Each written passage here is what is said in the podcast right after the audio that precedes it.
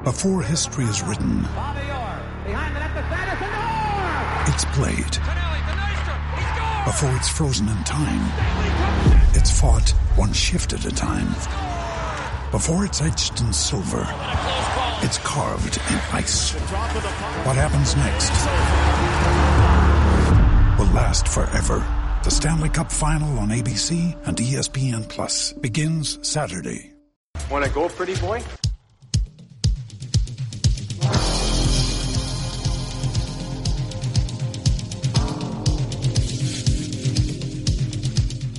Two minutes by yourself and you feel shame, you know, and then you get free.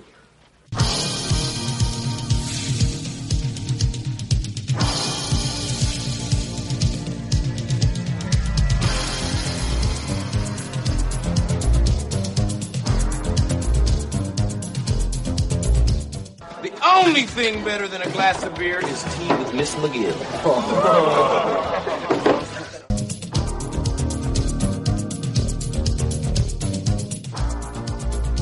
And welcome to the Fourth Line Voice Podcast. My name is Darren. Thank you very much for tuning in. Episode 32 of the big show, some enforcer based podcasting coming at you. Brought to you by the Hockey Podcast Network.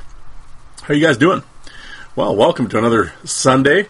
And of course, that means around here, it is a Vault episode where uh, I bring back one of my old player interviews off of my old website and get it back up on the internet and because I wanted to, uh, for anybody new to the show, uh, every Wednesday is new content, and then every Sunday is uh, a Vault episode. Uh, and I had an old website, fourthlinevoice.com, that crashed after 40 some episodes.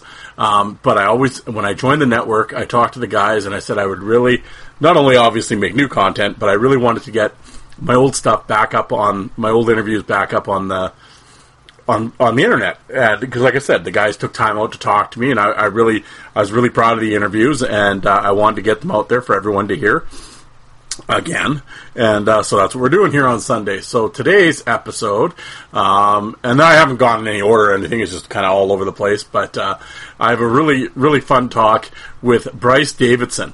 Um, he played uh, junior A in Ontario and a little bit in the SJ and uh, then he went on and played two years of pro. One of them was in uh, the Sunshine Hockey League, and uh, which was only around for one year, but he played in Daytona Beach. How's that playing pro hockey in Daytona Beach? I could think of worse things. But uh, and then he played a year in the Colonial League. But in those two years, he managed to rack up. He led the league both both leagues in penalty minutes with 850 in two seasons. So uh, Bryce stays busy or stayed busy but he had uh, some really great stories, and he was a lot of fun to talk to. And uh, trust me, you'll hear some names that you're familiar with. And uh, and also, Bryce's uh, father played in the minors, and his grandfather actually played for the Toronto Maple Leafs, uh, Bob Davidson, and then went on to scout. And he has a very interesting. At the end of the uh, interview, he has a very interesting scouting story that would have changed the history of hockey. We'll put it that way. You're gonna have to tune in to find out what I'm talking about. But it's uh, but it's a great talk. and Bryce is a great guest, a lot of fun, and he is on Twitter. I will uh, put the link out there. Uh, definitely track him down on Twitter. He's a fun guy to talk to, and uh, yeah, and it was and it was a lot of fun, and I'm and I'm really glad to get this episode back out there. Um, but in the meantime, I hope, like I said, this is episode 32. I hope everybody goes back and you've checked out the 31 other episodes. Like I said, I've got some great uh, Vault episodes with John Mirasty and Sean McMorrow and Joey Tetarenko and Chris Waltz and on and on and on. And, uh, you know, like I said, and I've, I'm proud of all the interviews. And then, um, yeah, and I've got guys uh, looking forward. I got a few guys booked here, and hopefully we can get some people on the phone and uh, and and get to doing some interviews. Uh, yeah, it. Um, although I will say my my last episode there on Wednesday, I was in a bit of a mood. I'm not going to lie, and I got a little ranty. But uh, other than my ranting, my nonsensical ranting, um, I had uh, Terry Ryan on. Uh, it was a snippet from one of my old Christmas episodes where I talked to Terry about his five toughest teammates. And uh, like somebody pointed out, it ended up being about 23 of his toughest teammates. But, but you know, because Terry tells a story. But uh, always fun talking to TR. And uh, episode was really well received. People are enjoying it. And uh, yeah, man, it's cool. And uh, other than that, I escaped up to the lake. Uh, so I was I was on I'm, I've been on vacation all week, um, which has been uh, a lot of fun and nothing too exciting. I mean, obviously in these crazy times, you're not going too far, but got up to the lake, up at Candle, a couple hours away, and uh, managed to get out the, on the boat and did some fishing and uh, just relaxed and probably drank too much beer, but. Uh, uh, and then and the weather was great, so that was a lot of fun. And back now, and as I sit here and look out my deck on this Saturday afternoon, it's a nice afternoon. Um, yeah, I just really, really don't have too much planned. I mean, uh, yeah, it's just been a good holiday. Like I said, didn't really do, didn't really accomplish much, but it's holidays. You know, what the fuck, right? I mean, what you know, and uh, but uh, it was just nice to get away from work. And uh, I tell you, I, I could get used to this retirement thing. Yeah. Oh, shouldn't talk. Don't wish your life away, right? But 14 years to go. But lots of stuff can happen within 14 years. So, but I can definitely, uh, I can definitely see the upsides of it. But uh, yeah, what are you guys doing on your weekend here? I hope uh, hope everybody's doing well and staying safe. And uh, if you're into the playoffs, um, hopefully your team is winning. I have no idea, but uh, you know, obviously I see the highlights on the on the Twitter timeline and see everybody's ranting and raving and uh, yeah, you know, I I was go- I was gonna rant and stuff, but I don't know what's eh, what's the point. I mean, really, I could come on here every time. Read Twitter about five minutes before I hit record, and then I could be wound up for an hour yelling into this microphone about how much I hate hockey fans. But it's just unbelievable. You know, and of course the Bruins fan, everybody's crying about Tuukka Rask and oh how he left to go back home with his family, and of course everyone's just speculating why and and everything, and it's just like oh, and then you know, and it's just like oh, you know, the guy obviously was you know I don't, I don't mental issues that's not the right word, but um, you know his, his wife's expecting they have some ki- younger kids, and you know the guy just wanted to be back with his family. You know they're living in a bubble and and I mean, everybody always goes back to like, well, they make millions of dollars, you know, and it's just because well, that there that just that just solves everything, right? I mean, there's still human emotion involved and everything else, and I mean, yeah, you got a job, but no one is prepared to live in a bubble, and uh, you know, and obviously, I don't, you know, he couldn't handle it or whatever the issue was, and uh, and and opted out. I mean. Um, you know, it's unfortunate for the Bruins. Um, and I don't know who their backup is, or if that's a huge. I don't know. Is that a huge blow to the Bruins? I'm assuming it is. um, you know, but uh, yeah, what are you going to do? I mean, it's mental health, and uh, if that's indeed what it is, and I laugh these people on Twitter. You're this, uh, uh, and isn't it ironic? Isn't it today like Rick Rypien's birthday, which is you know it was either today or yesterday, and I saw a bunch of people talking about on Twitter and rest in peace and oh mental health and oh everybody if you're having trouble you should talk to people and of course when the the Bell Let's Talk initiative comes up on Twitter everyone's retweeting it and oh mental mental health mental health. But then something like this happens and the same clowns that are screaming mental health and playing hero on Twitter are the first ones to shit talk Tuukka Rask. Oh, you okay, bitch? Take your money and run. You know, like, okay, know, he isn't a warrior. Yeah, coming coming from Johnny on the couch. I love that one. Yeah, suck it up, pussy. You know, same guy who stays home for a week from work with a cough. You know, but yeah, yeah, it's just whatever. Typical hockey fans. You know, I don't know. Yeah, and, uh, you know, uh, as I'm sitting here recording, is a real professional setup. As I'm sitting here recording, I'm, I'm scrolling Twitter. Uh, why am I doing? It's like I'm adding, like that's literally adding fuel to the fire.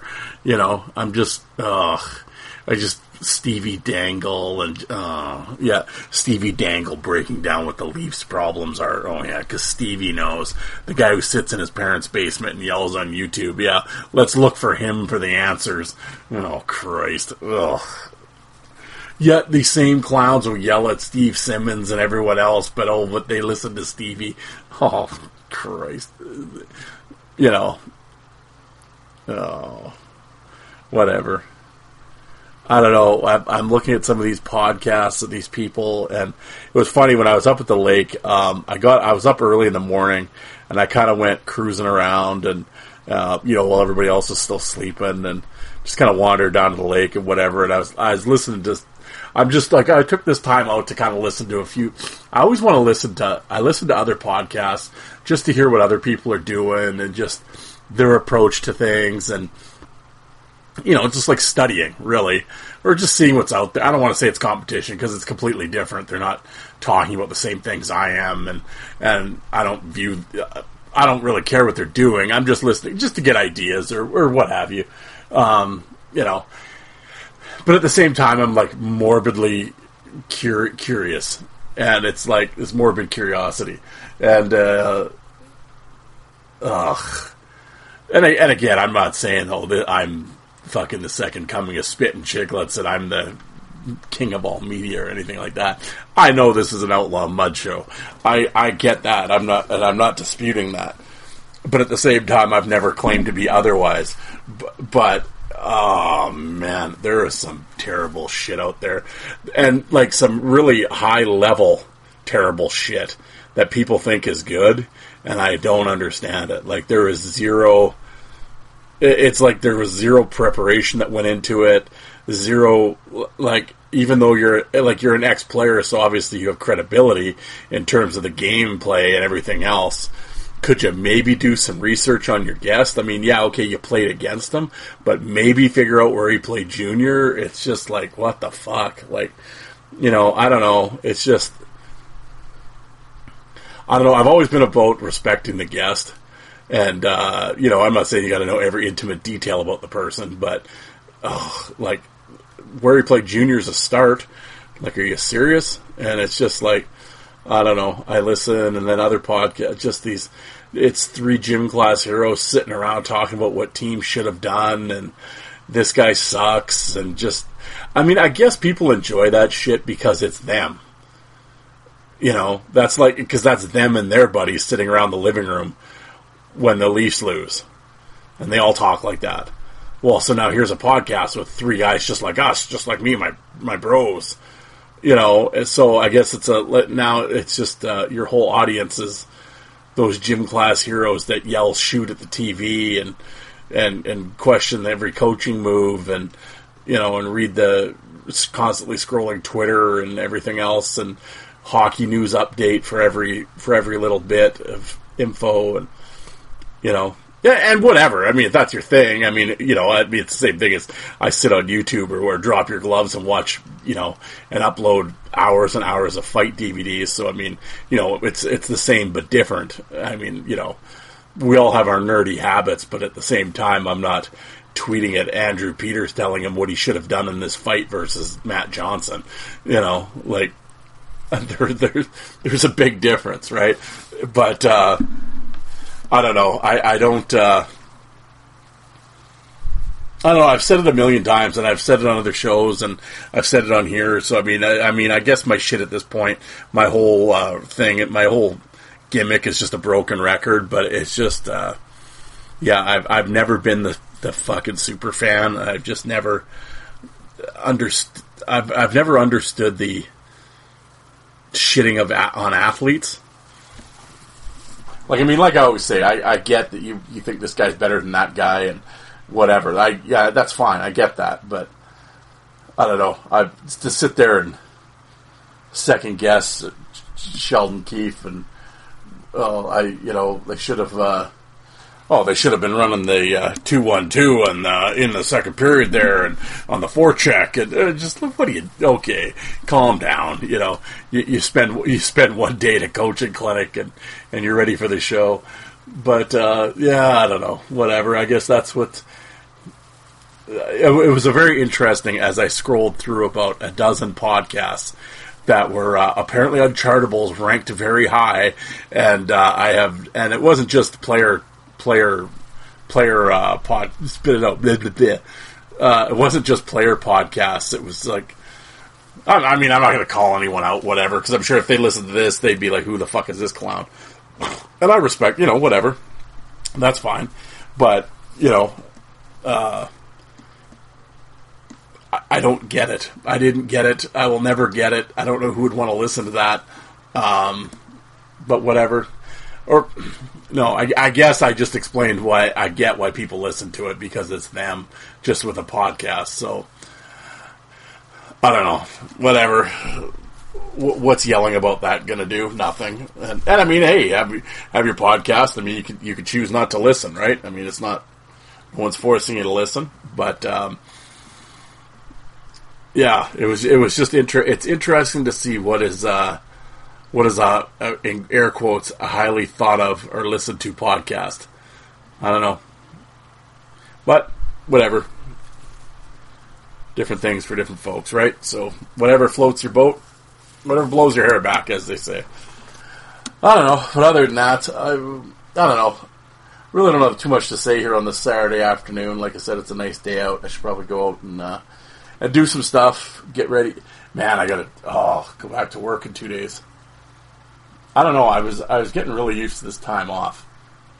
I have so much vacation time, and normally, like I said, I usually save it up for for the February because we always go to Las Vegas, right?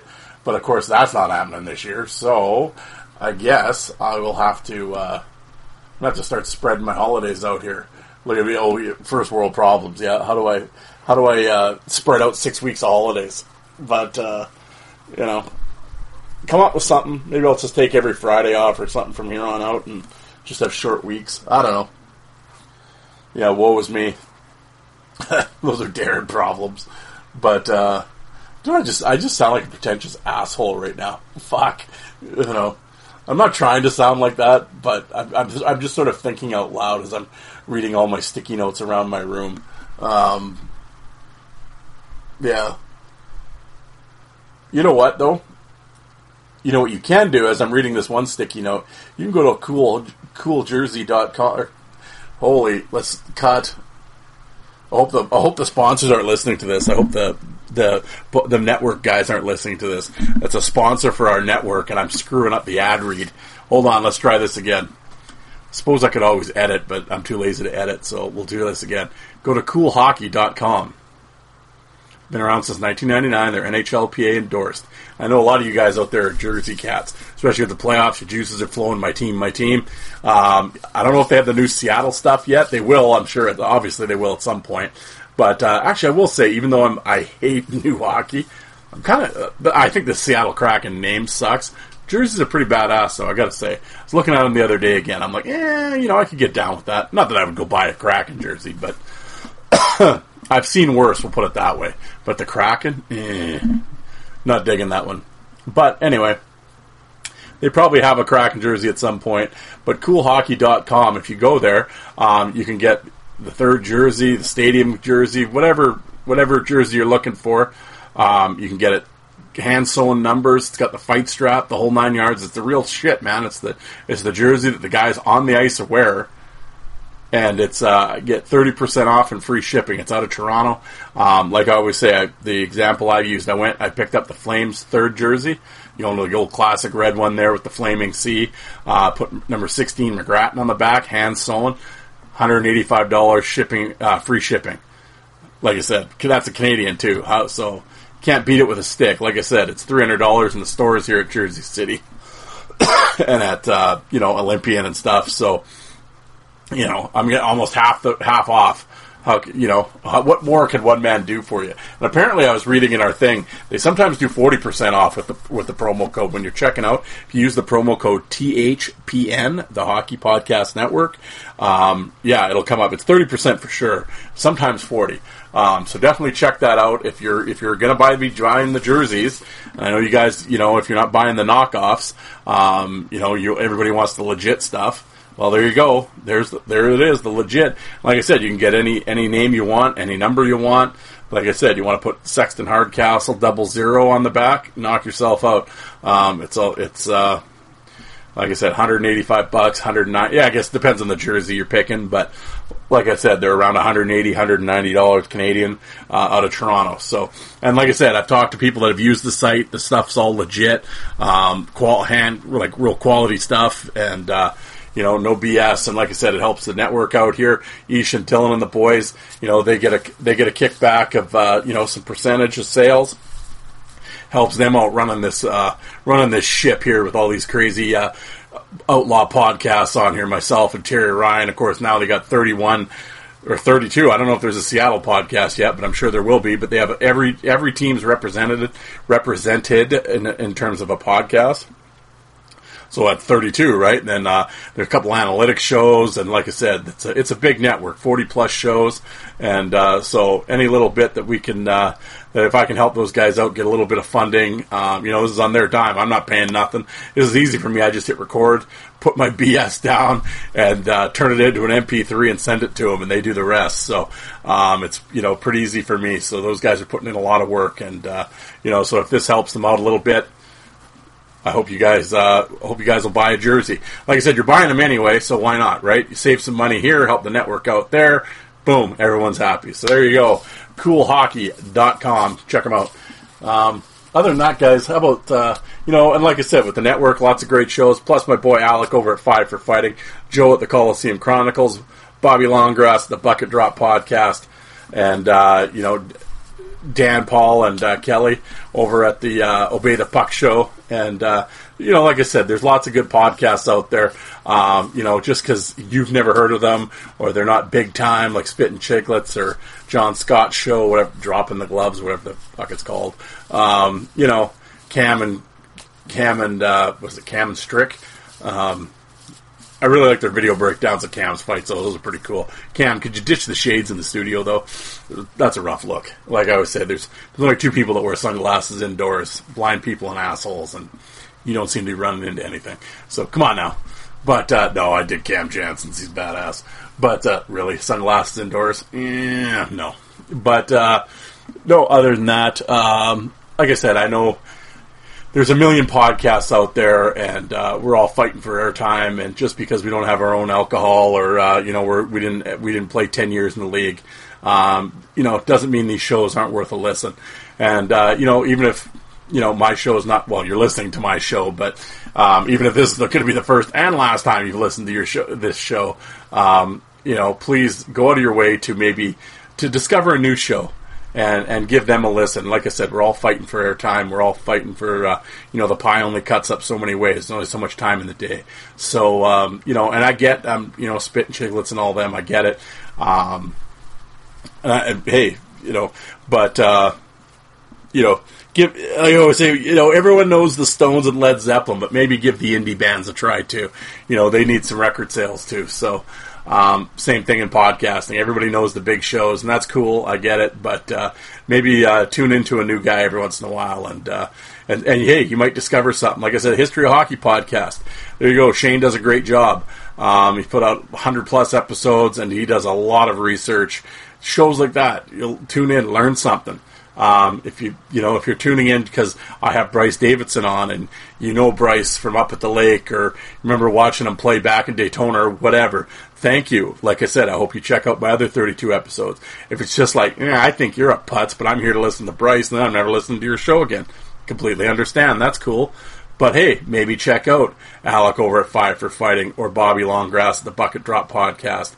You know, and uh, you know you might find something you're you're, you're into. So, and and like I said, every, we're all fighting for uh, for your guys' listens. So, um, for the for those who do tune in regularly, thank you very much. Um, honestly, it from uh, I very much appreciate it, and thank you very much for getting getting getting to me back to me on Twitter and send me the private message and tell me you listen to the show and uh, some suggestions or you know critiques or whatever. That's all cool. I love it, and uh, at least uh, I'm happy that people are out there listening.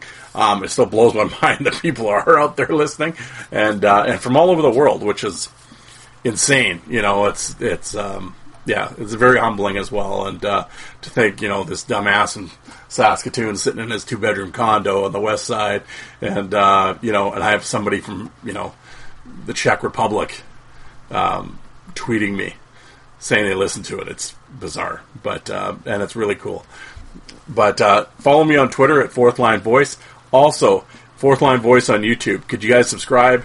Hit the little bell notification. I've been I'm always putting up new fights, and like I said, there's over 2,200 videos on there from junior to pro. Type in whatever league you're looking for. I got it on there. And like I said, it's it's not just the standard Probert versus Coxe stuff. No, it's like Colt Lawrence with Current or Eric Godard in Bridgeport, or uh, you know, and some of his American League, some of his NHL stuff. But I, I, try to get the guys at different phases of their careers, get let people see a different side of them, right? Like I just put up a really good junior fight with John Erskine versus Kip Brennan. They beat the piss out of each other in the OHL, kind of back in the day when the two of them were kind of like the noted kingpins of the league, and they finally clashed, and it's a hell of a fight. And uh, ch- definitely check it out. And uh, and yeah, that'd be really cool. And like I said, subscribe. And if you're if you're going to iTunes, could you rate and review the show? It helps me out. Um, other than that, that's all my plugs. We're twenty some minutes in. How about I just shut up and let's get on with Bryce Davidson? I think you guys will really dig this interview. Bryce is a lot of fun. Like I said, go search him out on Twitter. He's on there all the time, and uh, he can tell some, he tells some funny stories, and he's a good dude. So definitely go check him out. And uh, I will be back and talk to you guys on Wednesday with some new content, and uh, hopefully have a new guest for you. But uh, in the meantime, you guys stay safe, have a good week, and we'll talk to you on Wednesday. Thanks, guys. All the way out in cottage country and uh, out in Ontario. Bryce Davidson. Bryce, how you doing tonight? I am uh, fantastic. Thank you. For- well, hey man, I appreciate you coming on the show, and uh, I was just uh, I was checking out your uh, your hockey DB page here before we uh, before I hit the hit the phone and uh, did some quick math between the two seasons of junior they have on here and the two seasons of pro. 172 games played, 1500 penalty minutes. That, yeah, that's, that, that's some solid work, man. That's almost embarrassing. yeah. Hey, better to be known for something than nothing at all. So yeah, exactly. There, that's in that. There'd be another 400 minutes. Uh, they're missing uh, that last year in junior. I was out in uh, Weyburn, Saskatchewan, to where I think in 14 games I averaged 10 minutes a game out there too. So that uh, three straight 400 minute seasons is is something, I guess. Well, hey, there you go. Well, yeah, yeah. See, I didn't know what. Uh, I'm trying to look. What what year were you in Weyburn? So it was before Mississauga. Uh, Ninety before before Muskoka. I finished the, those last 29 games. They were my last 29 games as a 20 year old. I was out in. Uh, I went out to Weyburn as a 20 year old for three months. I think I was out there before coming home. Okay, well let's. Uh, well, hey, like I said when I was on the phone when we before we got going, I said, well, we're going to timeline your career and. Uh, well, well, we may as well. Well, before we start in Weyburn, we'll we'll back it up. Um, yeah. So you're from. Uh, well, it says here you're born in uh, Mississauga. Yes. Yeah. Born born and bred in Mississauga. So, uh, did you ever run into Don Cherry? uh, you know what I. I haven't, and uh, as much as I love the guy, I, I'm probably one of the few that haven't uh, haven't run into him. Well, I guess I mean, that's my brother where, did all the time, but I guess that's where his team is. I guess he's a Kingston guy, right? Yeah. Yeah. He actually uh, he did have a house in Mississauga though, just off Mississauga Road in the hoity-toity area, and uh, yeah, I never, and he was around the rinks all the time. I just it would never uh, never when I was there for some reason. So you played uh, so minor hockey in in Mississauga. Now, now judging by obviously with these penalty minutes, um, were you like? Did you kind of when you started playing junior, just sort of like, okay, this is what I got to do, or is it always kind of were you naturally uh, feisty? I was always I was always feisty. I always loved contact. Like I, I love the physical aspect of the game. For uh, strange being the size that I am, but uh, I could always hold my own. And then uh, and it, I were uh, they're missing the 92-93 season with Mississauga, where I, uh, I I can remember how I made the team to where I was I was just out skating and and uh, and playing physical in the scrimmage, and and they sent a vet after me to, I guess, see if I would respond or how I would react, and uh, and we had a pretty good dust up at uh, in the middle of the scrimmage, and uh, and lo and behold, after that first skate, they they put a card in front of me and asked if I'd uh, asked if I'd sign. To, so that's how it all started, and, and our, our coach back then, we had a we had a Looney Tune coach by the name of Dan Lane, who uh, you can look him up on the Hockey DB. He, played in Oshawa, and uh, he was a crazy, crazy man. Uh, I, he, I think he enjoyed the style that I brought. now they, um, yeah, well, so like get get. I mean, well, we'll get into this after we're done talking about your career. But you obviously you come from a hockey family. It's it was in yeah. you. Um, so I mean, I don't think anybody needed to. Uh, you know, t- tell you what what goes down in in, in junior hockey. Um, did you do any preparation, like any boxing or anything, getting ready for it, or is it just sort of let's see what happens and away we go? No, no. I had uh, my older brother played junior. Um, he ended up going to Canisius College. Uh, he was he, he his penalty minutes weren't as high, um, but he was he, he was tougher than I was. I bet. I, don't think had too many people bothered my brother. So I, I had that going in. I knew what he was a couple years older than me, and uh, so I always knew what to do, and I always respected those types of players, uh, like the the Wendel Clarkson, the Rick Tocchets, and and uh, and even you got into the Kordics and the Proberts, and I always I always loved and enjoyed the physical part of the game, and and I always took honor in in sticking up for my teammates. Um, I want to say I wasn't one of those types of players that go around and and be dirty, but uh, I, I had no problem with the people who wanted to be dirty, right? So yep. it was uh, it was always good that way. Well, yeah. Well, there you go. So, um, anyway, so in the Junior A League, you played in uh, the Metro Junior A League Fort in out in Ontario. Uh, you know, looking up just uh, just some dudes that kind of went through that, like Glenn Metropolitan, uh, yes, uh, Mike York, um, and then and a lot of like Greg Keeler, Mark Tropper. I mean, seemed to be a lot of like some a lot of guys that went on and played like the minors and stuff like that. Um, so I mean, solid league. Yeah, it was back then. We there'd be two or three players every year drafted to the drafted out of that league, and and all uh, Stan Butler, Coach Wexford back then. Uh, he's been with North Bay and Brampton for 20 years now. He'd get four or five kids easily off his team. They'd get full. There's a lot of D1 scholarships that came out of that league. There was there's a few players who refused to go and play major junior because they wanted to go to school. Yep. Uh, but it, it was uh, junior hockey. I want to say is a little major junior, like but tier is different.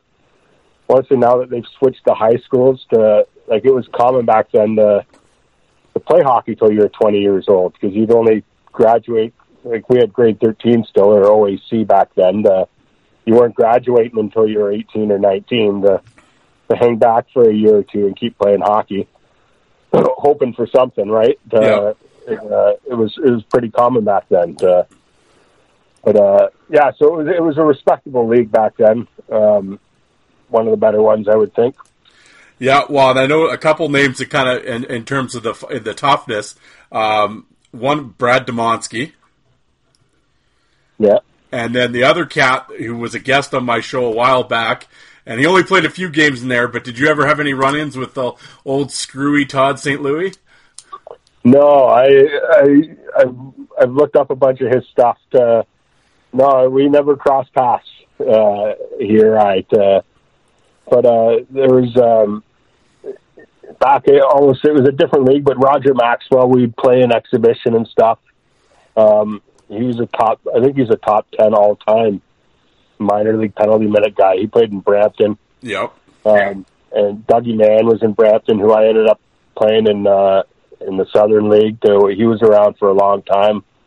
Um, he was another. There, Brampton and Caledon, they they had their teams different. Uh, uh, Brampton, Dave Frost was their coach, who, uh, who yeah, we all know who he is. Um, but they they had such a tough team. They were they were uh, they were in the Ontario Provincial Junior League, which was we'd see each other in exhibition, but we didn't play regular season against each other. But if you on the road to the Centennial Cup back then, it was called, or the Royal Bank Cup now, or Telus Cup, or whatever it's called now. Uh, but they Brampton would literally warm up from the far blue line down in uh, in their games, and they were a tough enough team, and they had tough enough guys with Frost coaching that every team let them.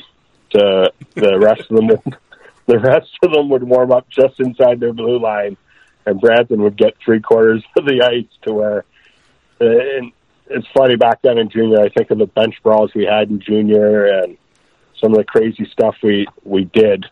Um, where I would have never made it out of junior. I would have been gone forever to the stuff we got away with back then, and and uh, they they'd let us do, and and you, you might get a game or two games where now you'd be gone for the season, right? So, oh yeah, yeah.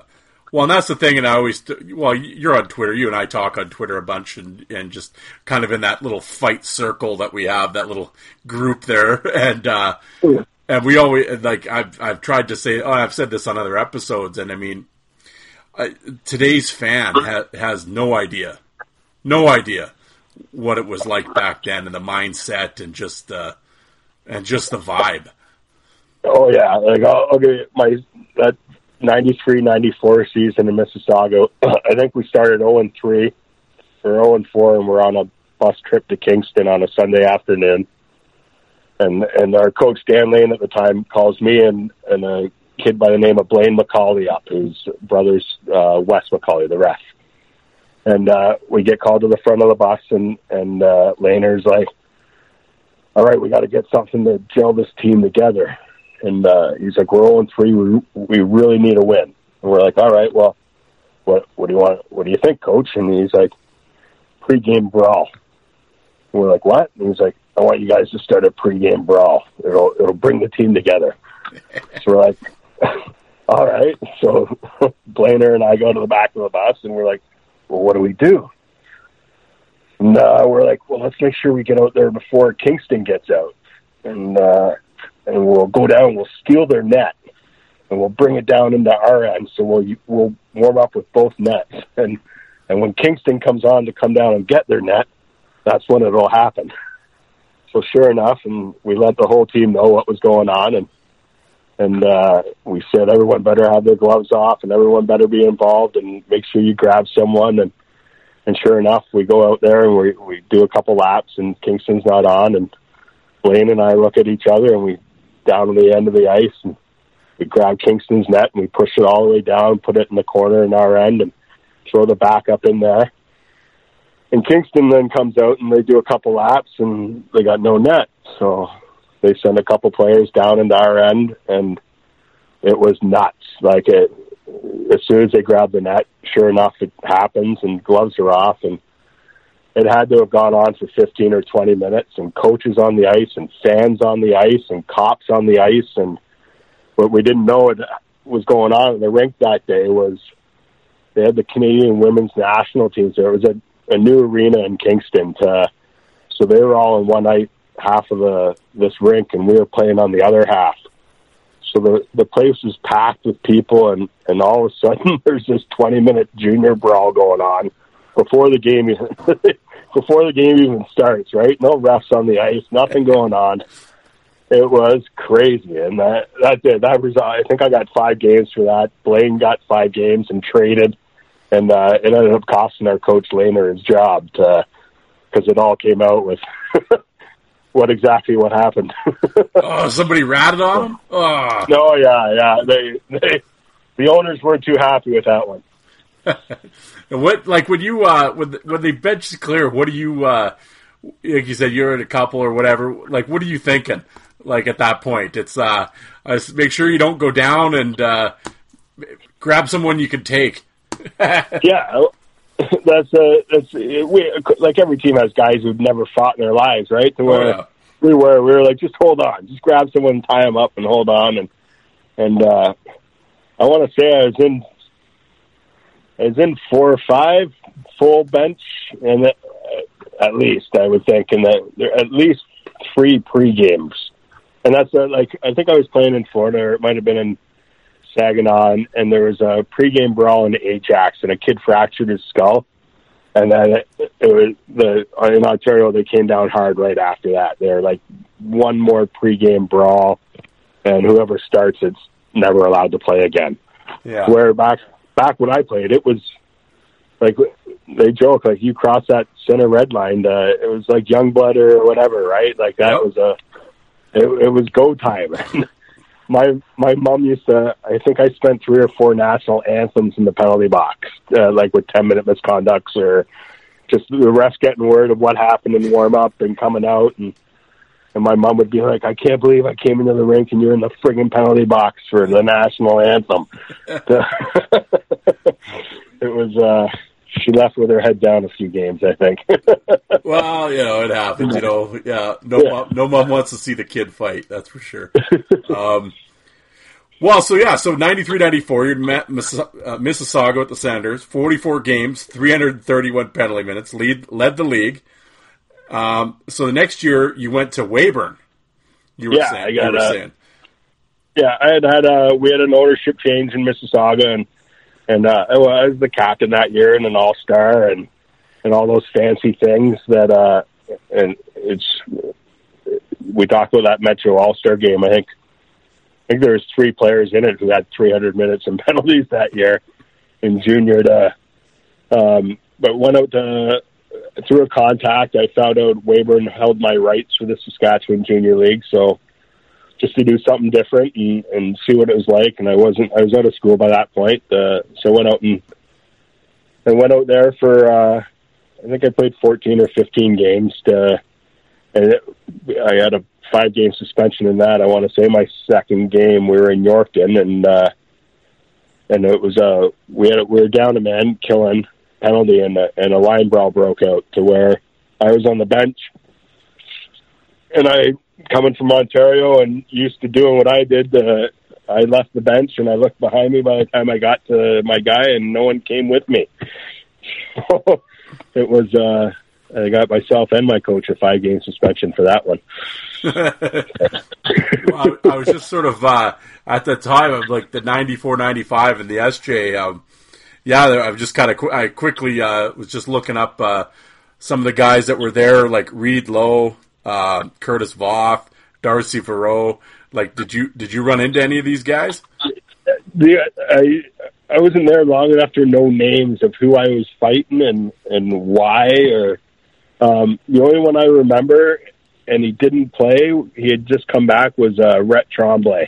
Okay, Uh, yep. I, re- I remember uh, I remember he was in the rink and and that was the word going around the room was whether he was going to dress and and what it meant if he did dress and and all that and he ended up not dressing that night to where I like I said I 14 games I probably fought 10 times out there but I I can't remember who I fought to it was uh Saskatchewan was was a bit of a blur yeah.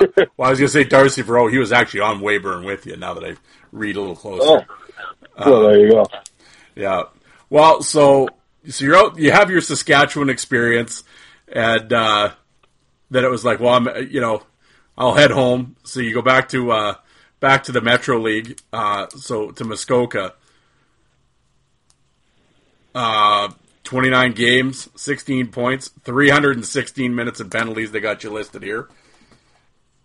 Yeah, From looking, wanna, from, uh, from looking it up, you still even in 29 games, you led the league. probably. I, th- it's. I think it might have. They might have counted ten minute misconducts in that, or if you got like same thing back then. If you fought, you, I want to say game. They they might have counted game misconduct. Cause I, so if a fighting, you had a fighting major, it was a 15 minute penalty, not a five minute penalty. Because I Yeah.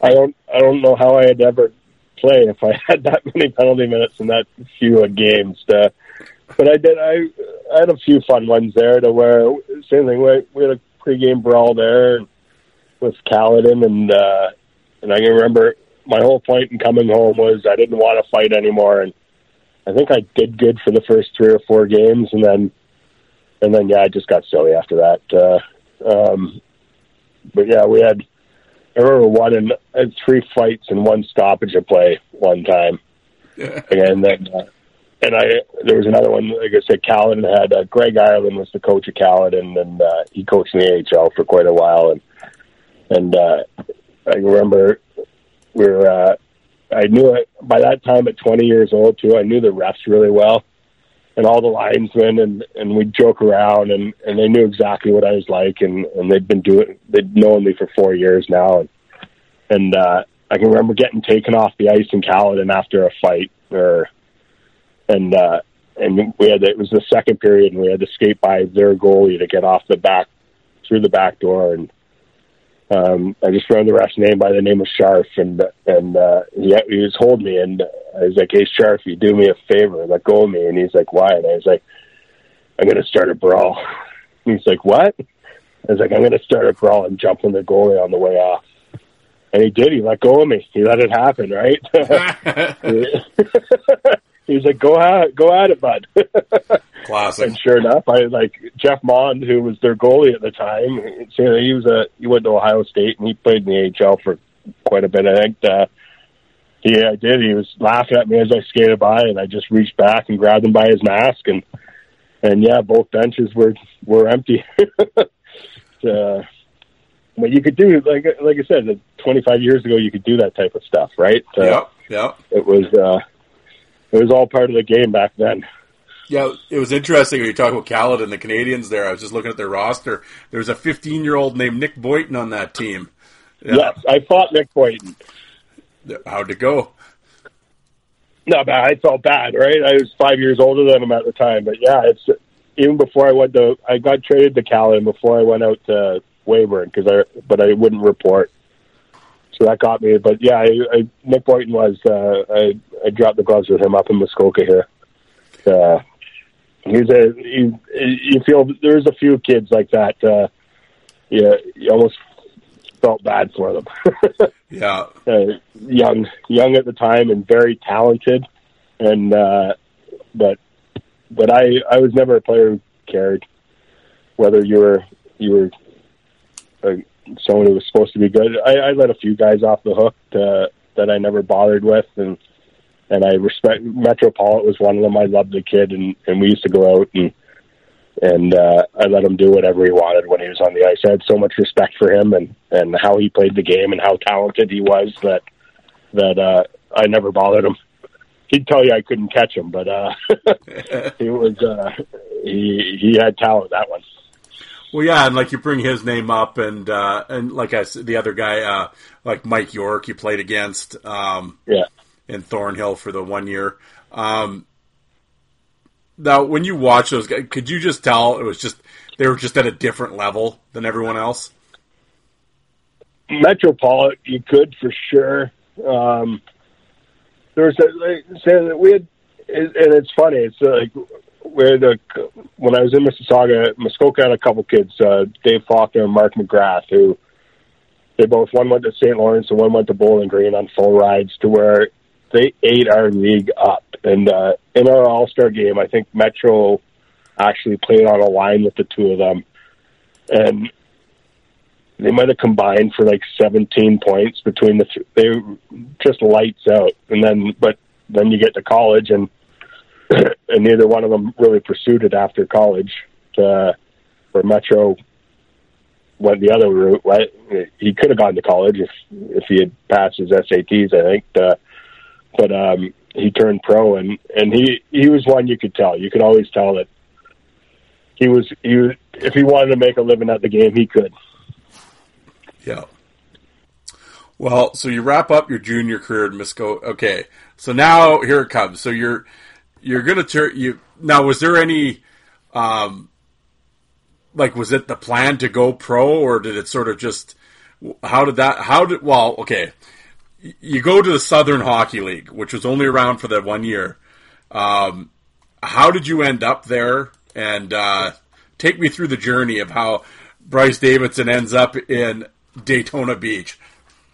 I was uh, I was supposed to go to Canisius College with uh, where my brother was, uh, but um, he had had a falling out enough with the coach himself there. So getting nervous in the summer. Um, I used to work at goalie schools and stuff and the hockey schools during the summer, and and uh, an old goalie by the name of Rick Heinz worked as an agent for some players, and he asked what I was doing, and he asked if I had ever thought about uh, play trying to go down and play in the East Coast League or, or Central League, and and uh, it was with my dad playing in Tulsa. I had, I'd always thought, you know, hopefully maybe one day end up and, play in Tulsa for a, for a season like my old man, and so Heinz is like, pay me five hundred dollars and I'll and I'll get you a tryout in in the East Coast League, and, and I was like, well. Why would I give you five hundred dollars? And he's like, "Well, I got connections. I'll, I'll I'll set you up." And I was like, "Well, let me see what I can do first. So I, I, I sent a bunch of, I sent my stats out or my resume and, uh, to a bunch of teams and, and lo and behold, uh, I get a call from John Brophy, who was in Hampton Roads at the time. And, uh, he was like, I, I, I got your letter and I, I got your stats and, uh, I'd, I'd like you to come to training camp in Hampton Roads to, so I was like, oh, all right, that sounds good. And so that's when he was like, uh, well, let me send you a package on the team and, and you can make your decision. So a week later, a package shows up in the mail and it's a nice Hampton Roads bumper sticker. And, and, uh, and then it's a bunch of articles of Brophy that he had sent up about himself, about what a, about what a nut bar coach he was, to, and how he disciplined his players and, and how he made them skate after a game, after a bad loss in front of all the fans, and then uh, or coming back from Roanoke or something. To, he had uh, he made them all sit in the front of the bus, and he took the back of the bus because he didn't want to sit with losers. And and uh, I was like, what kind of like the package he sends me had nothing to do with the team or the town or anything. It was just all about Brophy and himself. uh, so I go down to Hampton Roads and and uh, oh, the, but that's the, but that's the best part. You still went. That's the funny. Part. Oh yeah, exactly.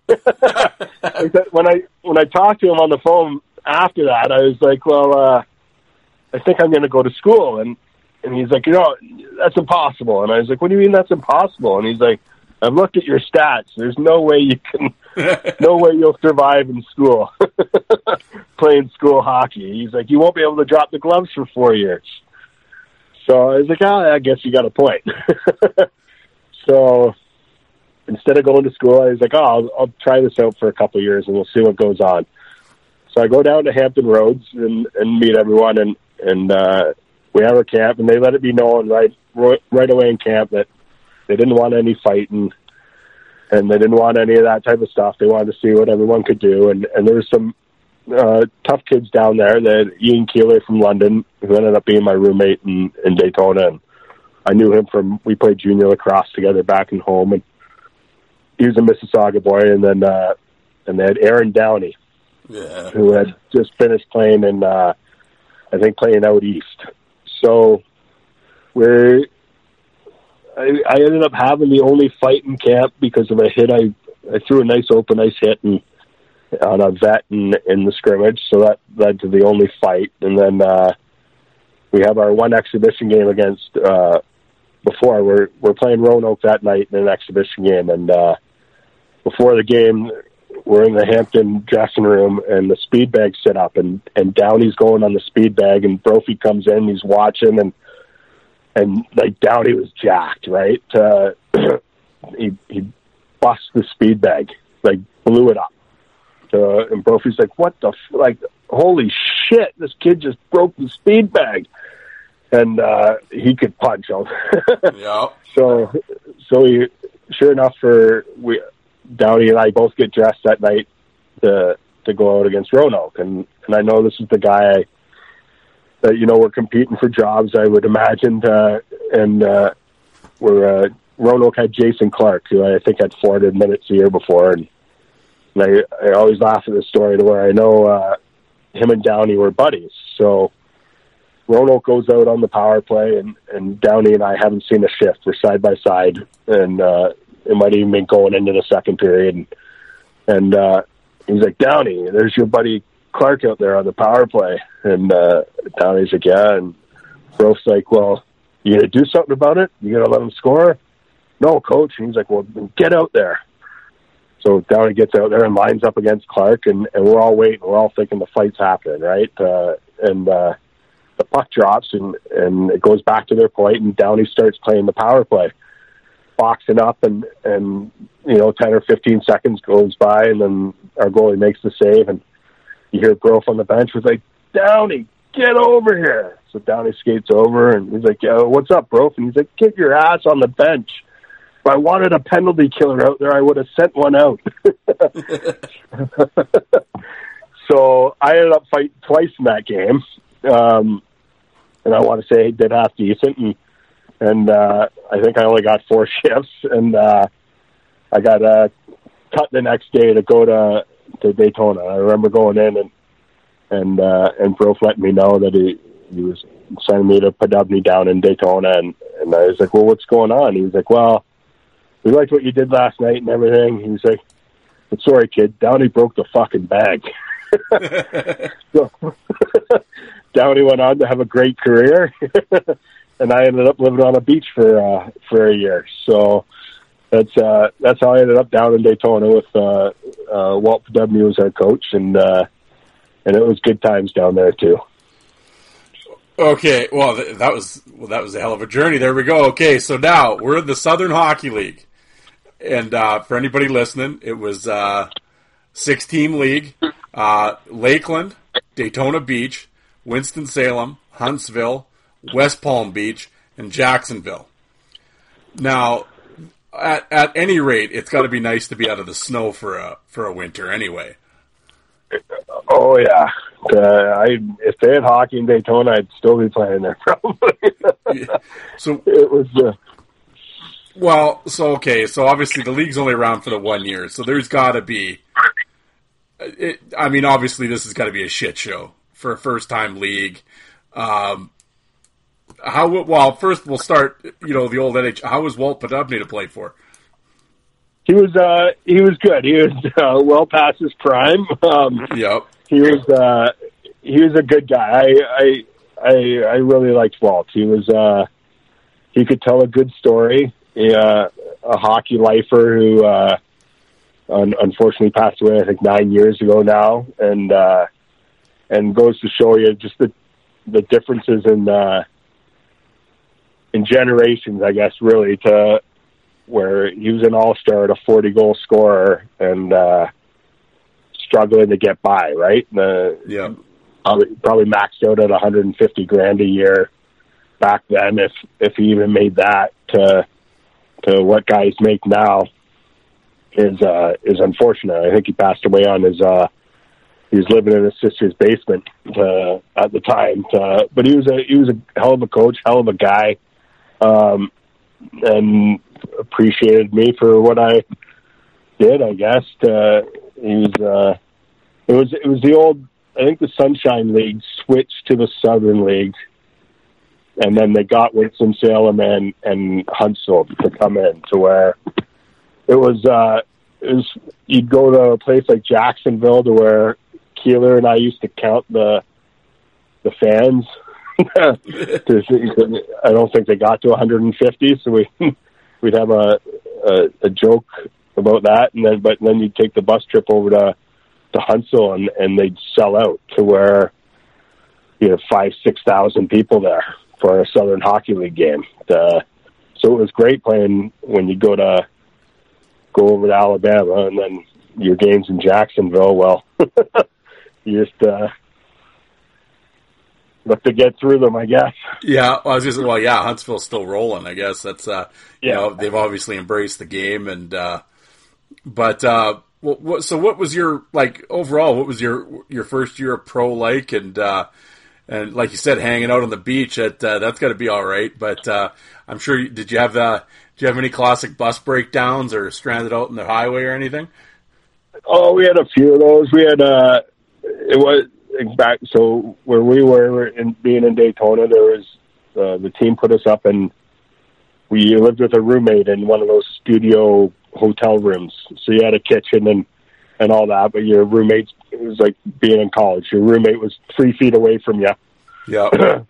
sharing the same space. And uh, if you weren't married, or uh, which I wasn't at the time, to, but we were right on the beach in Daytona Beach shores. And because you were in a hotel, there was happy hour and free breakfast every day. So uh, we took advantage of that type of thing, and then and then uh, what was funny was you'd get kicked out for Daytona Bike Week. They kicked us out for a week, and uh, Daytona 500. They kicked you out for a full week because for whatever they could, the, whatever the rooms were worth, the team wasn't willing to pay for them those two weeks to where they uh, they jacked the rates, I guess, pretty good. Uh, Oh, yeah. So we we'd go on our road trips and and uh, it was we were owned by a I want to say a billionaire. Uh, I forget his name.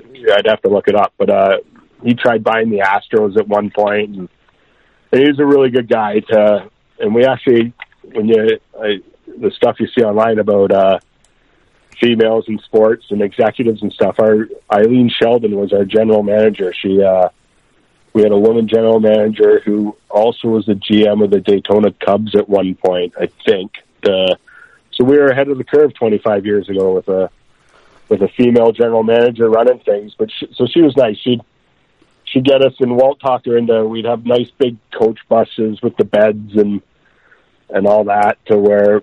But we were we were coming back. At, I want to say it was December 30th. We were coming back from Huntsville and the bus caught on fire in the middle of the night, going through Birmingham, Alabama, and. uh And I remember the paddy wagons having to come to unload us all to take us to the travel lodge. The I forget what it was or how how it happened, but uh, I don't think you can play in the minors without having a crazy bus story at some point. Uh, Oh, absolutely.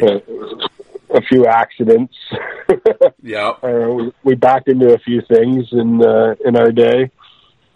And, uh, but yeah, that was a. I want to say it was a eight hour, nine hour trip over to Huntsville. Uh, so it was nice. Uh, they they treated us really well down there. It was it was unfortunate that that uh, the league just couldn't sustain itself. To it's uh, but it it was tough because we you'd play five games in five nights all at home. like who's who's going to all five games, right? Uh, but you had your diehards, you had your your uh, we had our season people there to where I want to say we averaged five or six hundred maybe, but uh, nowhere near what what uh, what it would take to to keep a team going. I guess. Well, I guess the positive, I guess, if you your you know your owner has that much money, I guess your checks never bounced anyway. Yeah, it was good. We always got paid. Yeah, wow, that's That more than true. that's more than some cats could say down in the lower minors. That's for sure. Um, oh yeah. Well, I've just uh, like you said, uh, female GM. She must have done all right. You guys finished second, so uh, um, just a couple days. The one day I was gonna throw at you, I noticed was uh, uh, an old OHL guy at Niagara Falls Thunder was uh, Greg Allen. He played with you there. Yeah, he he was a really good guy too. Um, he had come from school. I think he went to the Laurier in the CIAU after what he was done in uh, Niagara Falls, and he came down with a couple buddies. Um, really great guy, and uh, he ended up getting steamrolled near the end of the year by Peter Zerba in Huntsville, and got a really bad, like knocked out cold on a, like a blindside hit that. uh that I don't know if he played much after that, but he uh, he ended up being he was a really he was a really good guy. Uh, we had some good ones down there, to, and uh, some good old OHL guys and stuff, and and uh, Donnie McPherson was our captain. Uh, I still laugh at him if you take the if you were ever find. I think I got a team picture of that team somewhere. If you look close enough, we're all in our equipment and saying that hey, it wasn't hard to find a party at, in come February and March in Daytona when all the schools are down and and the the races are going on and stuff, and and, and Walt has like everyone has to be at practice. We got team pictures. It's the end of the year. Want to make sure everyone's in it, and uh, our captain's missing the next morning because of course he got out and had a good time, and and so sure enough they shuffle him. Someone runs, wakes him up, gets into the rink, and if you look close enough, he's in flip flops and shorts in the second row. if you if you look through the legs, you can see everyone's in equipment, but you see a bare set of legs and some flip flops, half hung over. Uh, but uh, Chris George had a great minor career after that. He's still in Huntsville, I think, doing really well. And uh, surprised that uh, the people, there's a few people that stayed down in Daytona that are still there now. And uh, I joked back then it was the team of, uh, we had uh, Chris Wolanin, who was Craig Wolanin, his brother was the NHL. We had Steve Chelios, Chris's brother, to he was with us for that year or two. To so it was good times. Oh, that was going to be my, my next name I was going to throw at you. What was Steve Chelios like? He was he was a good player. He was uh he, he played defense and uh and he he was the I guess the stereotypical been there, been around, didn't listen to, like he had his routine and uh and he did what he wanted to do and and if you didn't like it, he didn't really care. but uh good player, it was always good to me. Um the I don't know he wasn't there by the end of the year, uh, probably because of attitude, just with uh, with Walter, with uh, with the management on on. Uh, I want to say he thought he was better than he was, but he was he was a he was a good player. He just he uh, I could see him having troubles gelling with a few people. Yeah. Well, some characters that were in that. Le- well, then once again, like I said, you led the league again with 413 penalty minutes, so uh, you, you stayed busy. Um, some of the other guys at the uh, when that league, Mike DeGoose. Did you ever uh, run into Goose? Yeah, we. Uh, I think we only ended up fighting one time. To, it, it was funny. Um, such a small league, and you played each other Ten times. yeah, and, uh, you end up becoming buddies, right? By the end of it, and, and Yep. as long as you're not a, a, like I said, no one is really a dick because you did see each other all the time. But we had our we had our battles, and uh, and there ended up being a mutual respect, and and it was funny. Like you look at someone like DeGers, who like I'm only five eight, right? He was a lot bigger than I was, and, and it's fun. So I'd end up a lot of times with with guys like uh and guys who were tough but smaller, like Jonathan Dubois, Yeah. who, uh, who could put up the points, but he, he was a tough little shit. Uh, um, he was one. Um, Huntsville had Craig Coxe for a bit to where, but I don't think he fought once because everyone respected the guy so much that no one went anywhere near him. And our, our buddy Middendorf was with Winston Salem for a handful of games to where I could see why guys like that wouldn't mind that. They, I think they both went over to Europe that year eventually, though. But like they, they got all the room they wanted. No one went anywhere near them. Everyone let them. They got to actually play the game, right? To where Yeah. um, rather than doing what I was doing and uh, swatting away a little fly like myself. it was. Uh, I ended up a lot with the middleweights, but I never backed down from any of the heavyweights. Uh, I'm trying to think who else was in that league. That well, yeah. um, Zerba. Um, yeah, Uh, Zerba was a guy. He, he'd be one that I. I was never a fan of Zerba, to where I just found him to be a dirty, cheap, pick pick your battle type guy. To where uh, I chased him around to where he'd probably tell you it's because I only got five shifts a game that he he didn't waste his time with someone like me. But uh, he, like I said, he threw that hit on on uh, Greg Allen, and and I don't think he he never answered the bell for it. He he'd either turtle or wouldn't play or to where he was just a he was he was a handful of players that I played against that had me going every time. Yeah. to, to to do something, and he just never would. Uh, it was uh, it was unfortunate. But uh, Well, yeah, and, and like you said, there are a few Dan O'Brien, Jamie Allison, Jack Craig, Tom Moulton. Um, there's a guy at Jacksonville named Phil Esposito. oh yeah, he didn't fight much. I went after him a bunch of times too, but he's a big boy. He could play. He, I guess he he'd fight before, but he didn't do much in the league when I was there. Well, I remember West Palm got a player, Patrick Allard, to. I think he ended up playing in the Quebec League for a bit, but uh, like one of his first games there, we're in warm up, and he was chirping me right away with how he was going to get me and he was going to kill me, and and he had my number to where I remember just looking at him was like, "Bud, I get like four shifts, man. like, really? you're, you're worried about coming after me?" To, it was, uh, but I I don't think we ever ended up fighting. We maybe once to Doug Mann. I used to fight all the time. He was in Lakeland, um, almost religiously, probably because we're from back home to where it was.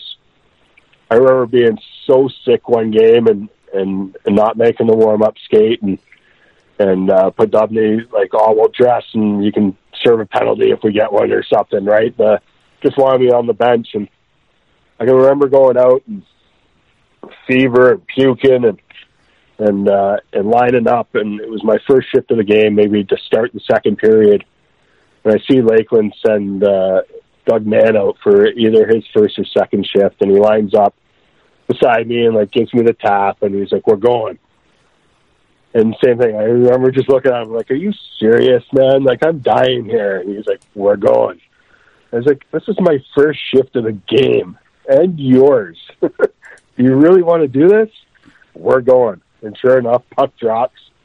We both fight. and I only one more shift that game, and I think I fought him again. That's in that second shift too. To where it was like that's it's what made it hard some nights to like the last thing I want. I, I shouldn't have even been on the bench, and I get two friggin' shifts, and they were both probably five seconds long because the gloves are off, and and fighting a guy who wanted to come out and just fight. To, it was, uh, but Dougie and I had some some good battles back in the day. He, I talk to him all the time now, and and uh, he's still living down in uh, in Georgia and, and doing well. Uh, it's uh, it's funny.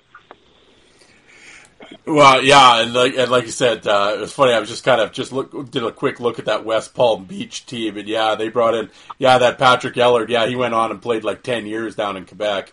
Um, but uh, they had Jason Rushton, uh, Yeah. an, another guy, Gunnar Krosenberg. They had him, Yeah, Gunnar the Uh, bounty hunter. Yeah. Uh, did, I remember Ro- Roger Larsher. Uh, I remember fighting him. He yep. cut me pretty good once. Uh, I remember that one. Uh, I, I was going to ask you, um, and I've asked, like, I think I've asked everyone this question. Um, I mean, everyone, you know, loses fights. It doesn't matter who you are. Like I always said, Bob Probert got one punch too at one time. It- Yeah. After you took a real, um, like ass kick, like, did you ever get knocked out in a fight? Not in not in hockey. Yeah. Okay. Well, um, I was. uh, People ask me. Uh, I get asked a lot to where I want. Like, I, by no means did I. I didn't win many of them. I don't because I, and I don't know whether it's because of my size, um, but it, between hockey, lacrosse, and extracurriculars, if I fought 200 times in my life, I never had my nose broken. Uh, and I don't know whether it's because people always punch down on me.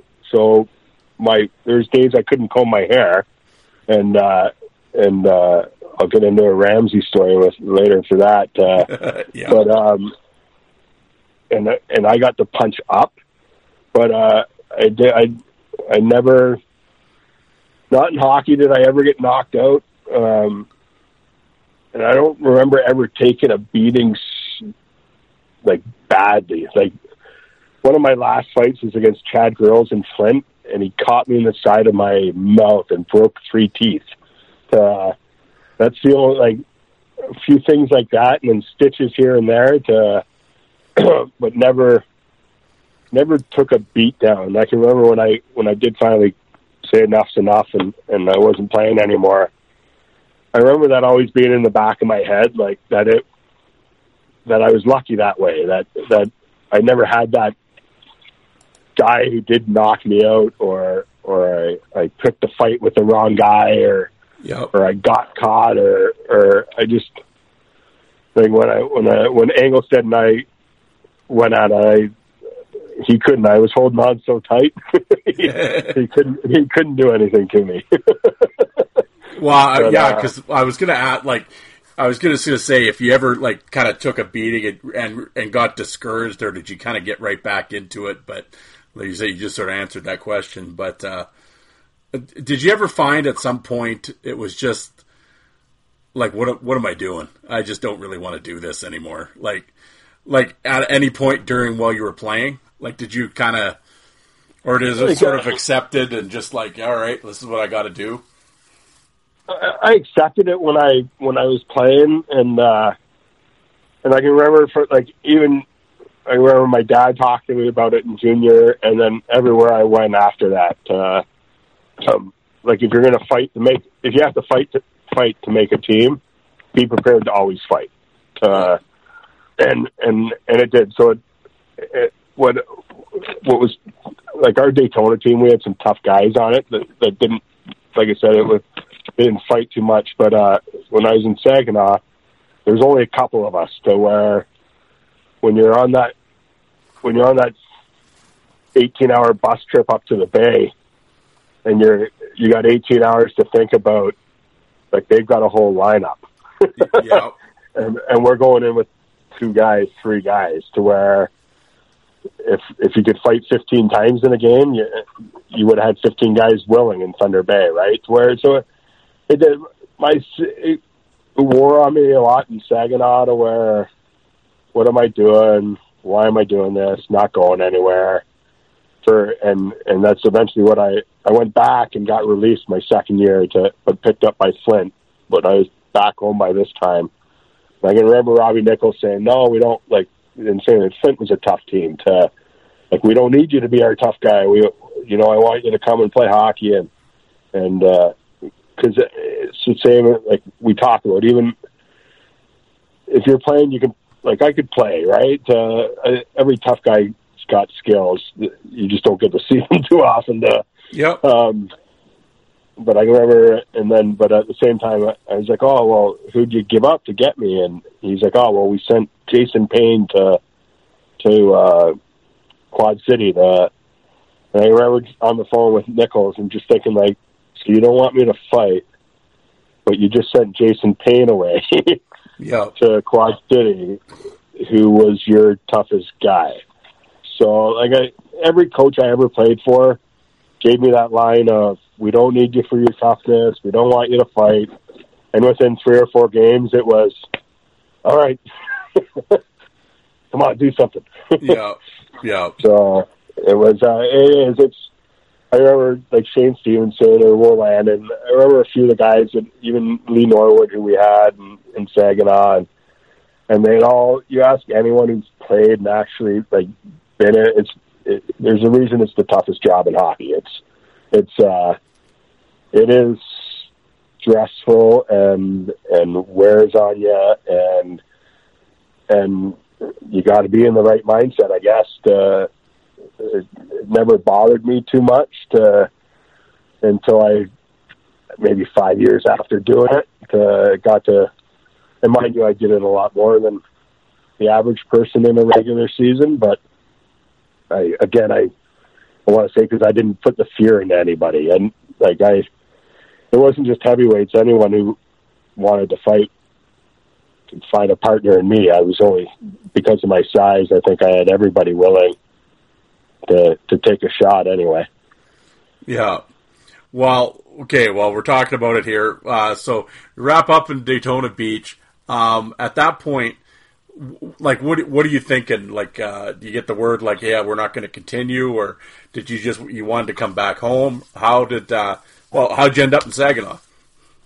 Um, what happened? I, I don't know whether they had folded, technically folded yet or not, but I, I was sitting at a somehow John Blum, uh, the coach in in Saginaw, got my number and and uh, gave me a call and uh, and offered me a spot in, in Saginaw. Said they were starting uh, a new team there in the Colonial League and and it saw my numbers in in uh, in Daytona and and I'd come with good references and and uh, Winston, John Anderson was coaching in Winston Salem and uh, he was coached in Quad City the year I was in Saginaw, where he had a cottage up here, uh, not far from. So I used to see him, and he was a he was an awesome guy. To, so he had put in some good words for me, and and uh, so that got me to to lovely Saginaw, Michigan. To, uh, it was. Uh, I figured I'd give it one more year and, and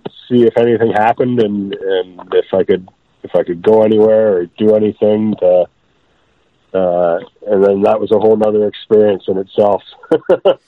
yeah, well, let's uh, well let's get into it. The Colonial League. I mean, uh, everybody listening out there, um, check out my YouTube page, Fourth Line Voice. I got type in C O H L.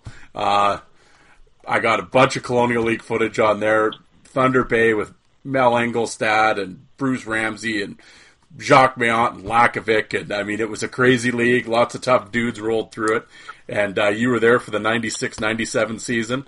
And uh, just kind of looking at the SAG, we'll start with the, uh, some of your teammates here. Like you said, well, first of all, how was John Blum as a coach? What was he like? He was uh, he was special.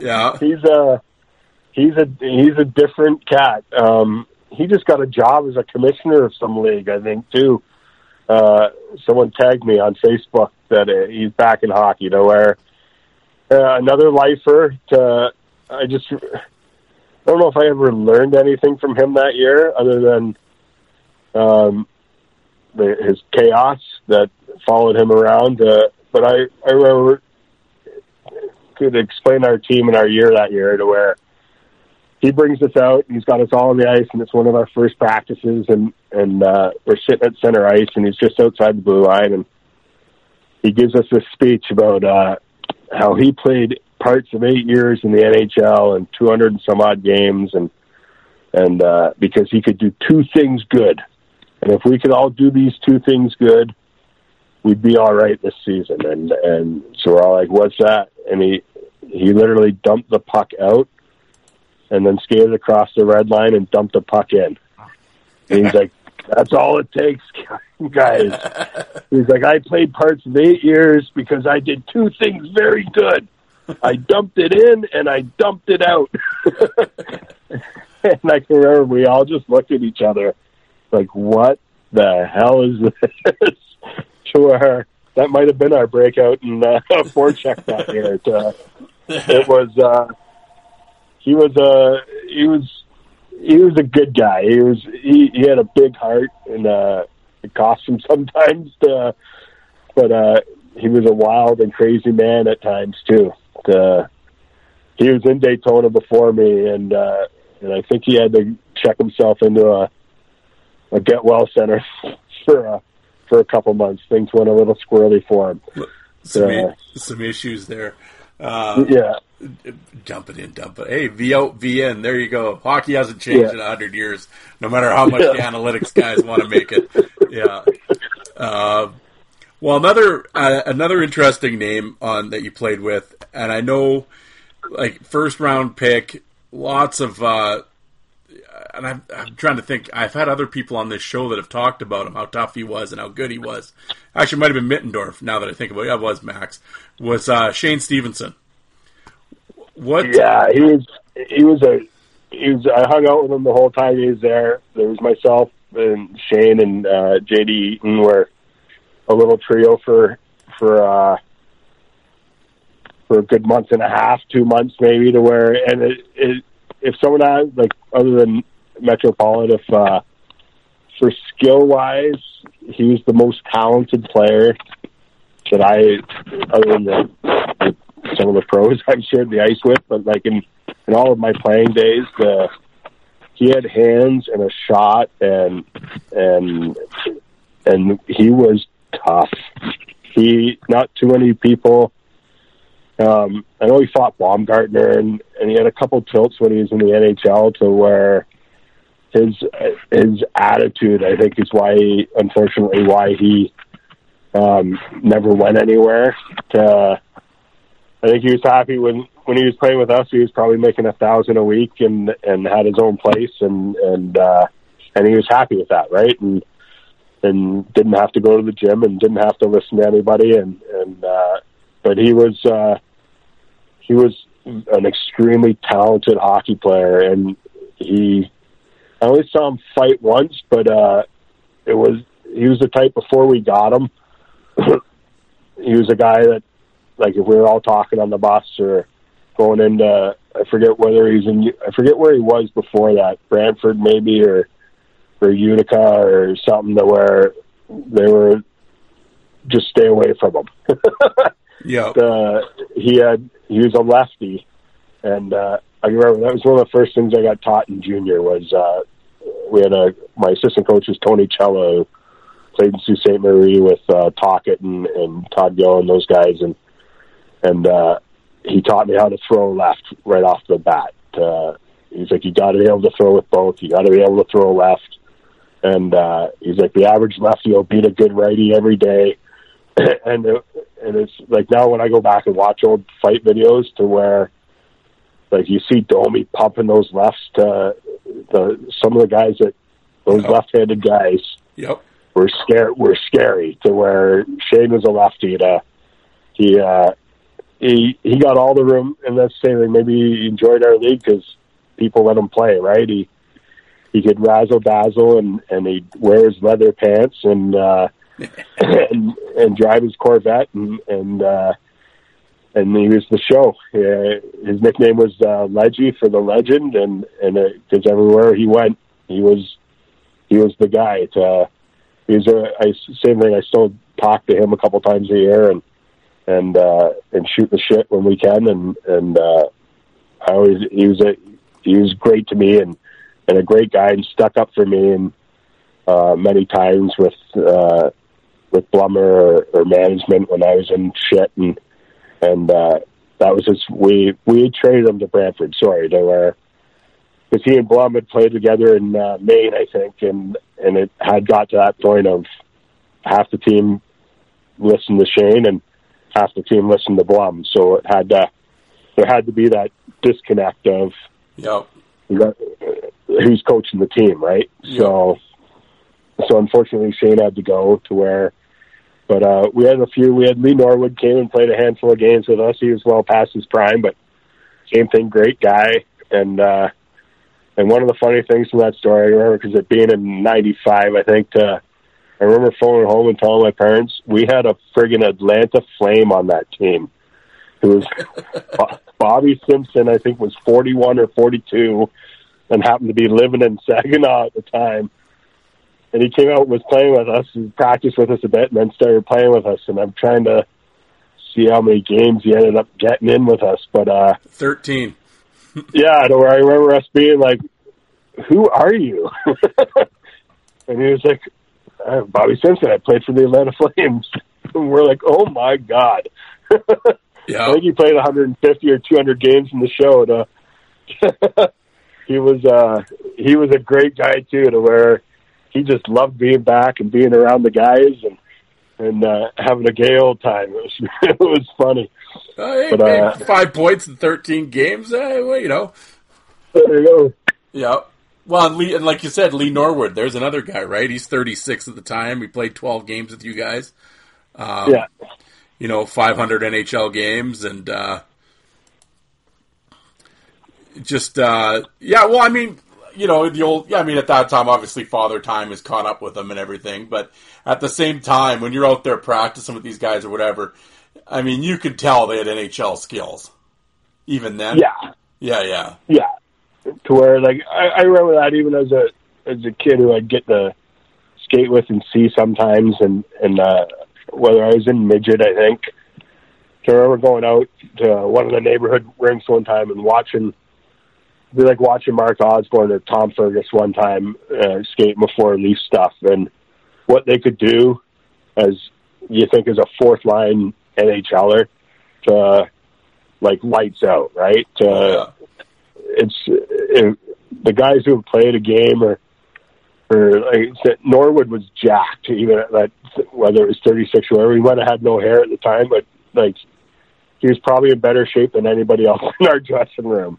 So he was uh and and played the game and was so smart and like great mentor and and talked to everybody and and uh just good guy, right? So Yep. it uh they were always uh it was fun having those guys around. Well, and the name you threw up briefly, and you, I know you said you were his roommate, was a character named J.D. Eaton. You got any stories of J.D. Eaton? I mean, Uh, he, I don't know. uh, well, you had 400 again. I laugh. 441 minutes. You led the league, but he also had, he had 301 penalty minutes that year.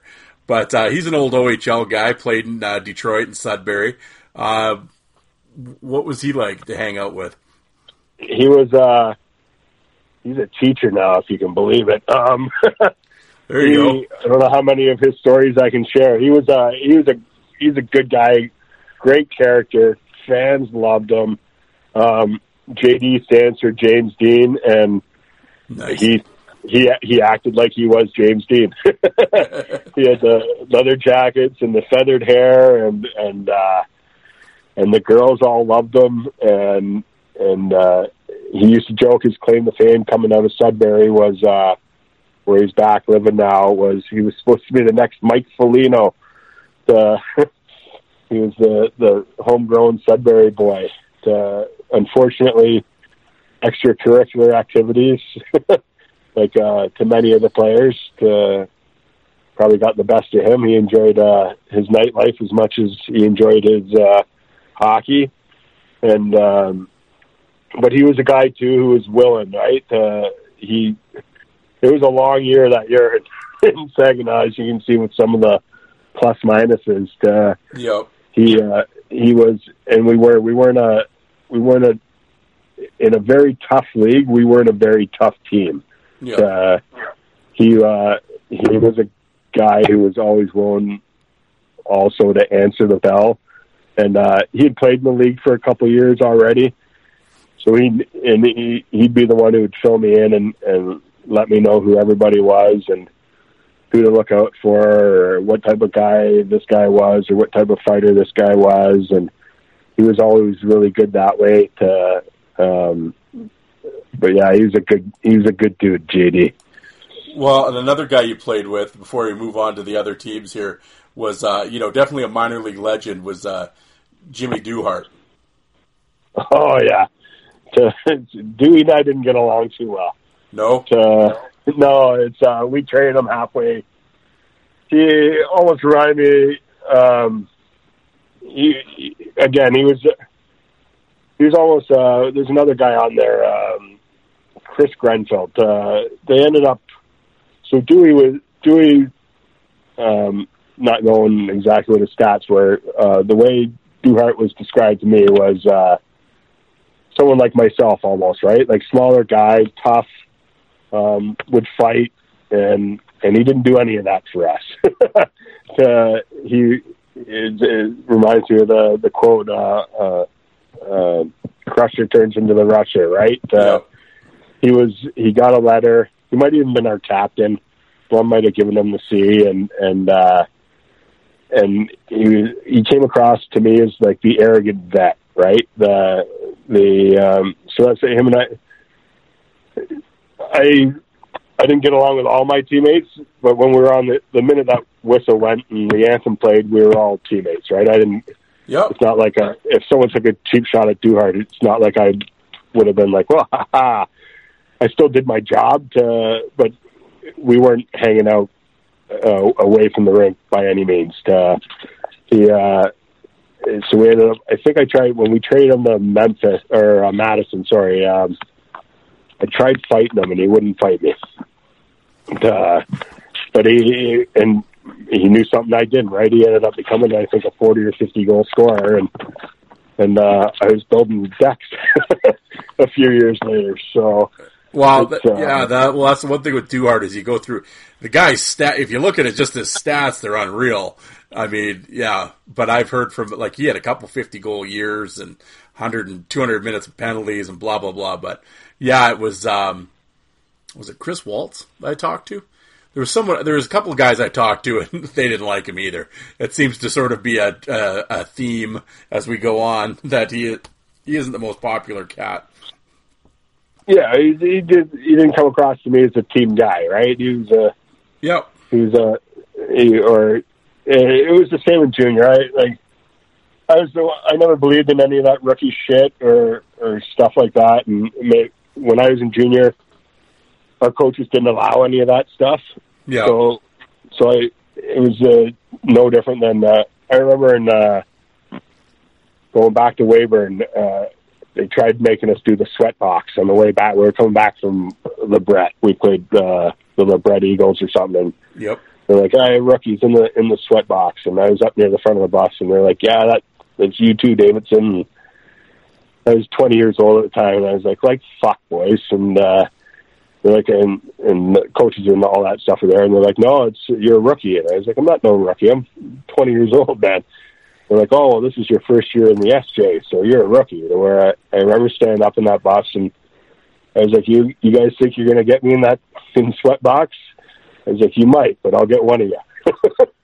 so figure out which one it's going to be. And they they just left me alone, right? Uh, I never uh, I never bought into any of that stuff. Where where Duhart was that type of guy. He he would have been that type of guy, right? That yeah picked on the picked on the rookies or picked on the the the bully, right? The bully on the team. Where and I, I didn't take any of his shit.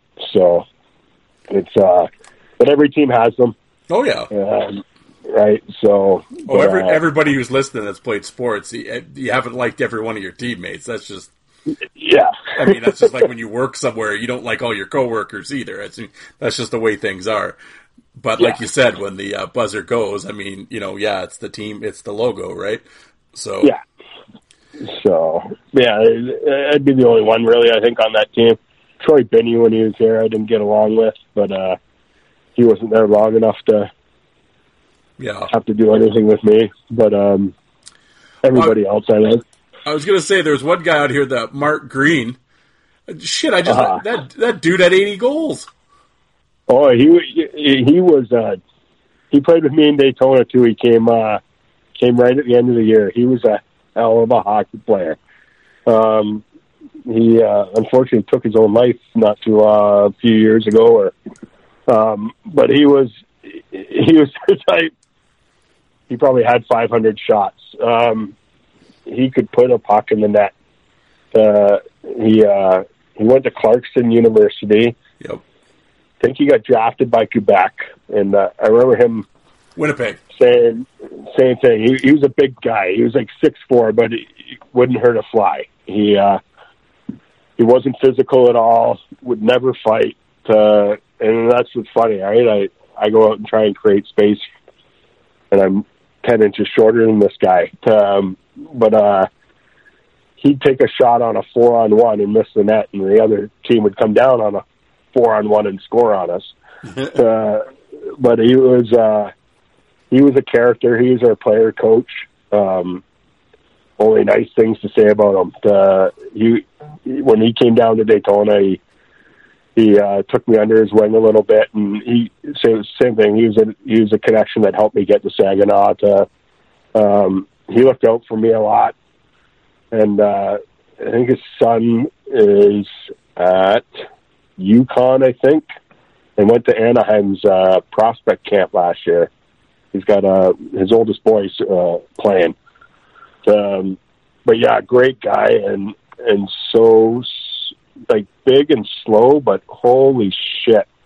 Like when you talk about offensive instincts and and a nose for the net and and almost like a Dave Andreychuk, he was so big and had such a long reach, and he had the most horrible heel curve that I don't know how anyone could shoot with his stick. Uh, but uh, f- a funny story about him, I remember him telling us about. I suppose he went to three Quebec camps I think two or three camps, and uh, remember, like, so of course, sitting around, like, did you ever get to play in a game, an exhibition game? And he's like, I was dressed for an exhibition game my my first year training camp in Quebec, and in warm up, I'm collecting all the pucks at center ice, getting ready for the dump in, and someone shoots a puck, hits the pile in front of him, jumps up, hits him in the mouth, cuts him for nine stitches. So he leaves that game and gets sent down the next day Oh, and never and never came close to dressing again.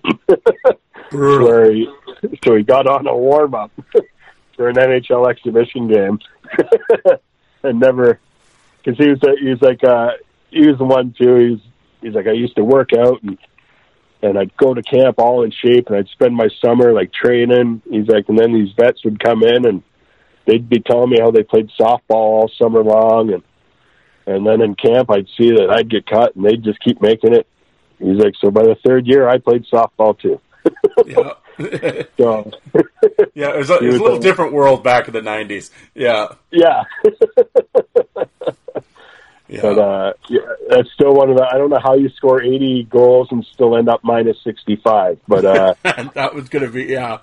he, he did it. Yeah, exactly. Yeah. It, yeah.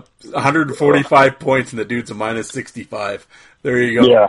That, that says something about the Saginaw team right there. Um, oh yeah, Well, I laugh because, I mean, you scroll down and I, you guys had 11 goalies. oh, I'm sure we did. Yeah. That- that's pretty funny. That's crazy. Yeah. Well, and like you said, well, we're going to kind of just go through the rosters here because this league, I mean, I uh, being out here in Saskatchewan, I mean, obviously, and again with no internet back then or TV deals, I mean, we never got. The only time I ever saw the Colonial League is a few years later when I ended up getting VHS tapes from Engelstad. But it was, uh, man, the tilts in this league, and uh, it must have been something. But like the first team, just kind of going through, they finished first. Uh, the Flint Generals, led by another minor league legend, Kevin Kerr. Oh yeah, yeah. Kerr hated me. Um, I think he, he. I ran into a friend of his not long ago, and I think he reminded me that Kerr hated me. Uh, he was. Uh, he was. Uh, he's another. It's it's funny, uh, like where these guys and how they end up where they they are. To where, he he was a phenomenal player, tough as nails, Yep.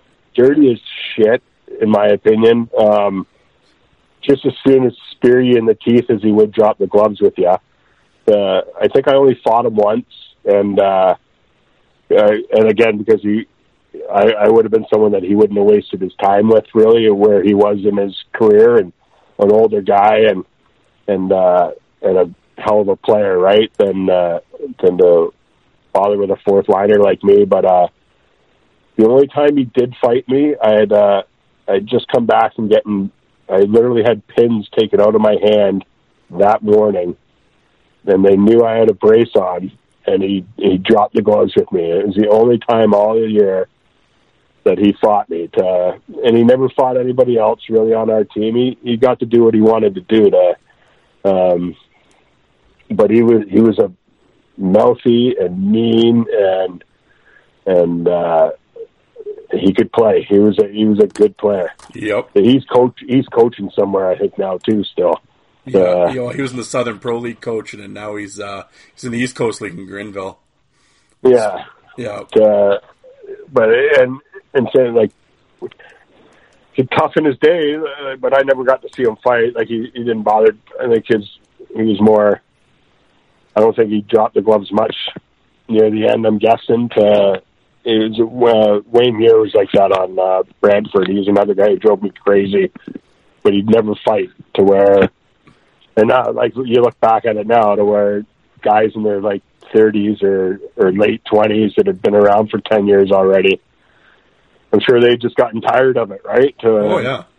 Yeah. They don't have the, the young guys do it now, and, and they're scoring 30 and 40 goals, which hey, that that paid the bills better than than what we were doing. Yeah. Well, another guy I wanted to ask you, and I watched him play out here, being on the Western League, and uh, in fact, I think he's the WHL's all-time leading scorer. I mean, ridiculous stats. Um, was Brian Sakic, Joe Sakic's little brother. Yeah, I mean, obviously not a fighter, but like ridiculous numbers. Um, what was it like? Uh, well, you know, uh, what was he like to play against? Do you remember him? Yeah, it, it, like Flint was a good team, and uh, and so like to one they got points. Like they they had the players who could put up points, like Sakic and uh, and Kerr and stuff, and and then they were they were a lot like Thunder Bay, like tough, right? Like they had um, well, they had Payne. They had got yeah, they had Payne and they had Nick Forbes and they had Chad Grills and they had um, uh, Ken Spangler and and like they if you went down their lineup, they had they had eight or nine guys that if if the bell rang, they could they could answer it right? And and for a for a crappy little town as as Flint was to like they packed their rink. Like it was sellouts yep. every time we were only we, we were a good rivalry like we were only half hour up the road I think uh, but it was like I fought Jason Payne there on New Year's Eve and there's a picture of it somewhere to where like it is standing room only and uh like so four or five thousand maybe to where just and that place is chaos and they love their team and they love their fights and their fans were crazy and it was I want to say I probably fought twice every time we played. Out of my 40 fights that year I two thirds of them probably came against three teams. And Flint, Flint being one of them to uh, uh, Thunder Bay and, and Brantford. It was uh but Sakic was there there were some players that were fun to watch. Like Sakic Sakic was one um the Jason Firth from uh Thunder Bay was another one to where yep. like when I when I mentioned guys who who uh who I never bothered, like I I liked watching Jason Firth play so much that I like I don't think I ever laid a stick on him. now again I probably couldn't catch him, but um it was never a problem, right? It was like if I took him out in the corner where everyone else would have got a face rub or uh, or a little jab or something, it was uh, hey Percy, great game, bud, and then and then skate away, right? Uh, yeah. There's just certain players that that that you did respect and and you respected what they could do and and I always believed that they were in that league out of a choice, right? It was it, if they had wanted to play somewhere else, they would have been playing somewhere else. Yeah. well, was, uh, um, the net, well, well, the the Brantford smoke, like you said, you already talked about Wayne Muir, but I mean, uh, a couple other characters on that team: uh, Richie Walcott, Mike Bajurny. Everybody remembers Bajurny from the Laval Chiefs movie. Did you have any run-ins with old Bajurny? Oh yeah, so he was one that we played them in a. I made a mistake in preseason. We're we played them, I think, in our last preseason game, and it was Brantford was good. It was one of the. It's forty five minutes from where I grew up, right? So my parents could actually come and watch, and uh, and then they had a guy by the name of Paul Polillo who was like nine led the Colonial in scoring for nine straight years and was the like Wayne Gretzky of of the Colonial Hockey League. I like 190 points, 170 points, crazy, crazy numbers, right? So we're playing in uh, a preseason game, and and I always back. I played defense until uh, Daytona, and then I got moved forward. So I'm coming back on uh, on a back check as hard as I can, and I was one of those as as bad as it says, I, I was a predatory hitter. Like I I would read the plays and figure out what was going to happen and and anticipate it so that I met the guy there just as he was getting his pass or just as he was making his turn. And uh, so I'm back checking on Polillo and knowing he's at the end of his shift and uh, he gets uh, maybe two feet behind him and he he gets to the center line and he does the soft dump into our end and he turns for his line change, but he, he watches his dump in. And I fucking steamrolled him and fucking laid him out. And he was uh, probably the first time in three or four years he'd been hit to where it was every time we played Brantford after that, I had to fight two or three times a game, all because of that one hit, where they chased me every single game, and Bajurny would be the worst. To where, so say, like, I've talked to him since, and and we've joked about it, to where he would chase me all over the ice. To, between himself and uh, who else was it? Uh, Mitten, um, Wayne Muir, who I'd try to fight, but he wouldn't. Um, Who's Who like, Cade? McAllister, Cade McAllister, yeah, I dropped the gloves with him. Corey Eisen, Jesse Austin. um, Jesse Austin. I fought a lot of times. Um, he was in Dayton too. To, I got a few pictures. Someone sent me once of me and him having a tussle, but he was a guy who would always come after me. Um, but they were. It was uh, Raglan. I think I fought Herb Raglan. yeah, he was there. uh, he played 11 games there. Yep. Yeah. So uh so I got a joke when uh my team won the Herb Raglan Peterborough uh, lift lock tournament this this year where I was laughing. um but uh it they had, uh they were a good team. They were t- they were like they could they could put the puck in the net and and uh and then they had their guys. Like Yeah. they had, like Bajurny was a I've I've never watched the Chiefs to Really? but, like, yeah, I've never seen it. Uh, I I might even have it on DVD in, at home, but I don't think I've ever watched it to where I remember reading about it. But like Bajurny was a nutcase, uh, and that's like I ran into a few players like that to where like that loved their job, that loved what they were doing. I wasn't necessarily one of those guys. Yeah. I didn't mind doing it, and and I had fun doing it.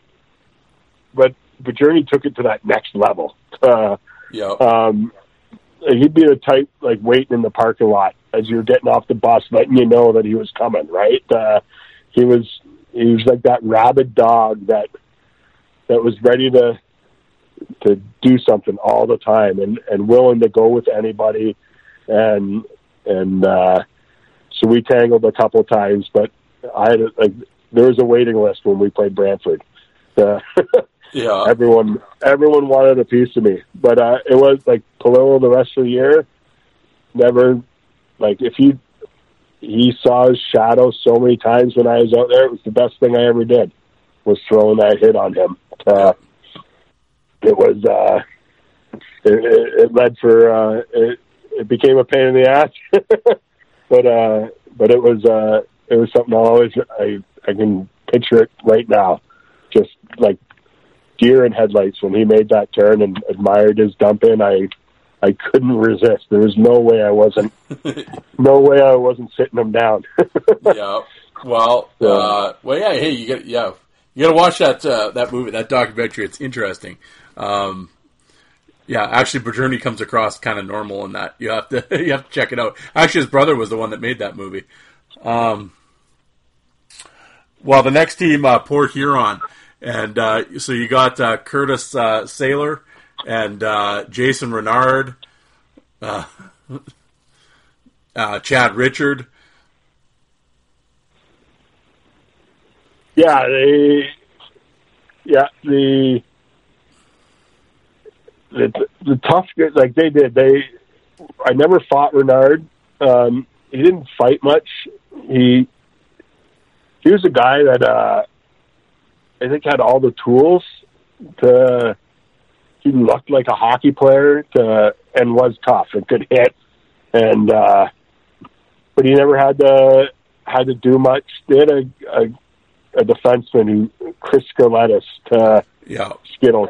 I, I he ended up we ended up going out after the game a couple times in Port Huron and meeting up with them. And and uh we still dropped the gloves a couple times but but uh great guy and uh and said knew his job and and was willing to do it and and uh and and uh I still talk to him now and then you'd get the like the Curtis Sailors who I fought once to say like just different, just uh, there for a purpose.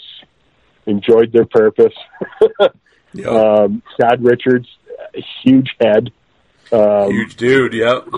Yeah, just a big guy, and I one of those that could have been an extra large helmet, and it just still looked too small on him. Uh, it was uh, those guys that you you couldn't hurt. I don't think uh, he probably didn't need a helmet. Uh, um, but they they were a tough team because Blum had worked with them before, so there was always a little bit of a, a rivalry. And uh, think Blum's brother played for them, so uh, there's always a little bit of a a back and forth with them. The those uh, those were good times. There you go. Well, then uh, the uh, the last team in the old uh, in the old East Division anyway was the Utica Blizzard, and, the one guy on this team I want being in Saskatoon, I watched him all, and again I think he's Saskatoon Blades all time penalty minute leader was Sean Yakimishin.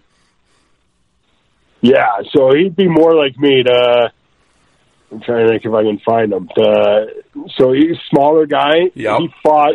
Um, Link was in our league. That I never got to play against Link. Uh, Oh, that was going to be one of Um, my questions. Yeah, yeah, so he was he was either suspended or not playing. Uh, um, I think it was after he, Link didn't do too well. Uh, it was Yakimishin fought him, and it had gone around the league. And uh, he beat him. Uh, it was I don't know whether it was before or after Mel got a hold of him, but um, Yakimishin small. beat Link? Like, yeah, Really? Huh? yeah, it was like like I said, I like all the respect for for Link in the world, but he he was well past his Oh yeah, yeah. well past his prime when when he was back. I don't know how long he lasted. Um, like I said, I we were in uh, Madison, um, and he was there outside. He came over and he knew Eaton pretty well. To so they were talking, but uh, he was a big boy, and, and not just in height but in size. Right? Uh, Oh yeah. He I don't think he could get around the rink too too good back then. Uh, it, it wasn't. I, I don't think he was. Uh, like uh, Yak Yak beat him. To, that that was. I didn't see the fight, but that's that's what went around the league was Wow. that that uh, it, like hey, did you hear Yakimishin put down Gaetz? Uh, it was uh, it was one of those like wow. Uh, it was. Uh, but I've seen the. It's, I want to say we were up in Thunder Bay just after Mel had fought him. It, again, same thing. It was. I got all the respect in the world for Mel. To, it was. Uh, it was a good battle.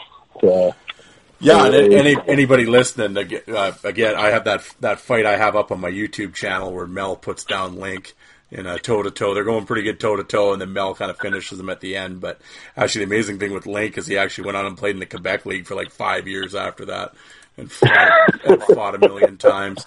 But uh, yeah, wow, that's uh, well, that's interesting. Yeah, because Yakimishin, I mean, I, like I said, I've seen him fight a, a million times but you know, a smaller middleweight guys. So yeah, to hear that he took Link down was uh, that's pretty surpri- you know that's pretty surprising actually. But uh, yeah, but yeah, Yak was a tough dude. Didn't back down. That's for sure.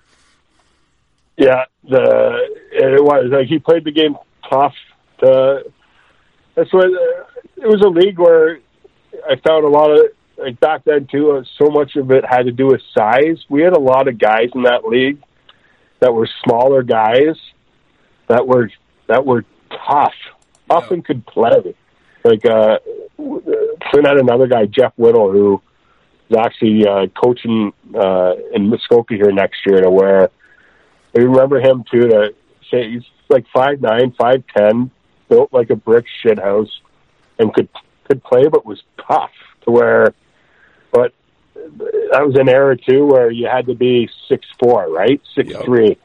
To everything had gone to size, and it was all about how big you were, and and uh, it was unfortunate for some of the for, for some of the guys that were in the league.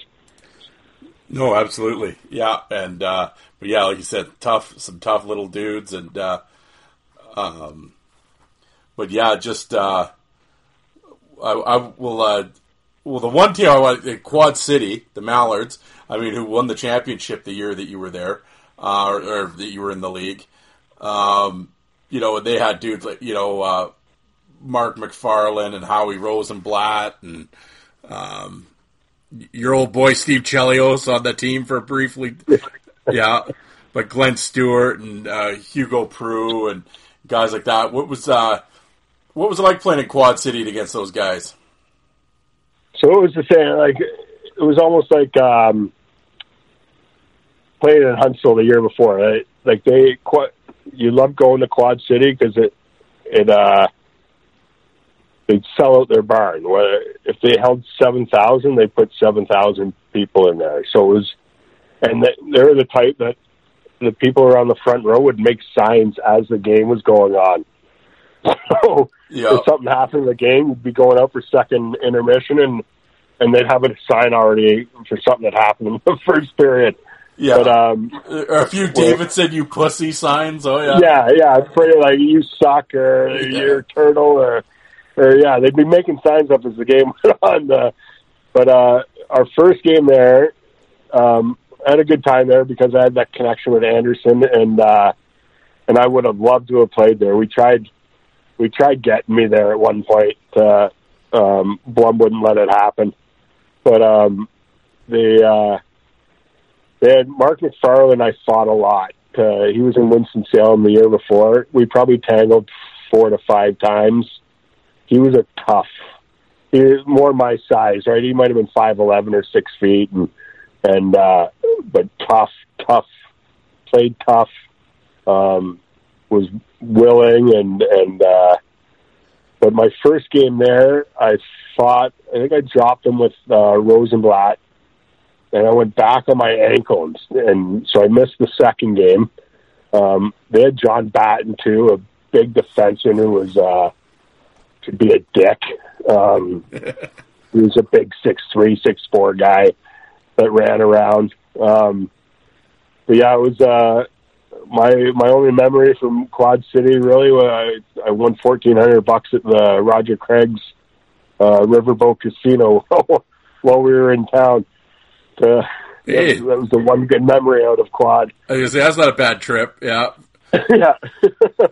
well, like we had, uh, sorry, no, like no, Todd Newton, Brad, Todd Newton, Brad Barton. Um, again, they're Anderson didn't play that type of game. To, like Glenn Stewart was, he was fun to watch. Right, uh, he was a uh, he was a good player, and then uh, and then they were tough, but they didn't they didn't really run around and and intimidate you in any way. But uh, but they had like every team in that league, they had they had four or five guys that that had no issue no issue at all. Yeah, um, saying anything to anybody. Well, the next team I want to talk about, we were briefly Madison, the Madison Monsters. Well, okay, so you had Link there. Um, in, in, terms of you had uh, Colby uh, Van Tassel, uh, Fran Reed, Richie Walcott was there briefly, Gunnar Krosenberg again, and then to top it all off, you had Dave the Hammer Schultz as the coach.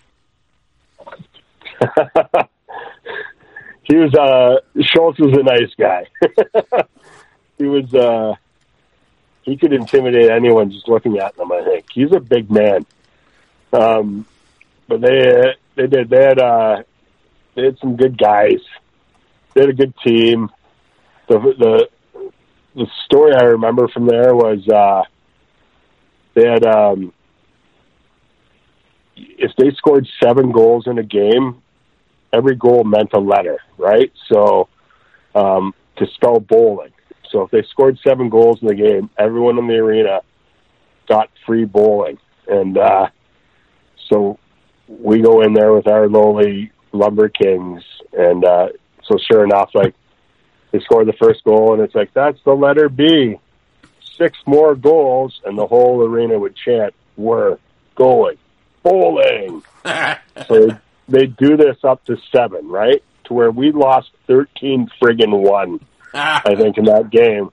But it was like me and Eats were on the bench by the fifth or sixth goal, like singing the song ourselves, right? Like we're going, bowling. so, uh, but they had, uh, yeah, they, other than Duhart and, and Gaetz and, and, uh, I fought Van Tassel a couple times.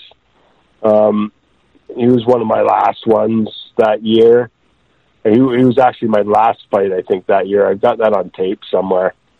Um, they were in Saginaw. They were, again, they weren't a, for, for team coached by Schultz, they didn't, they didn't really play Schultz type hockey, right? So it was, uh, it was, uh, uneventful other than the bowling.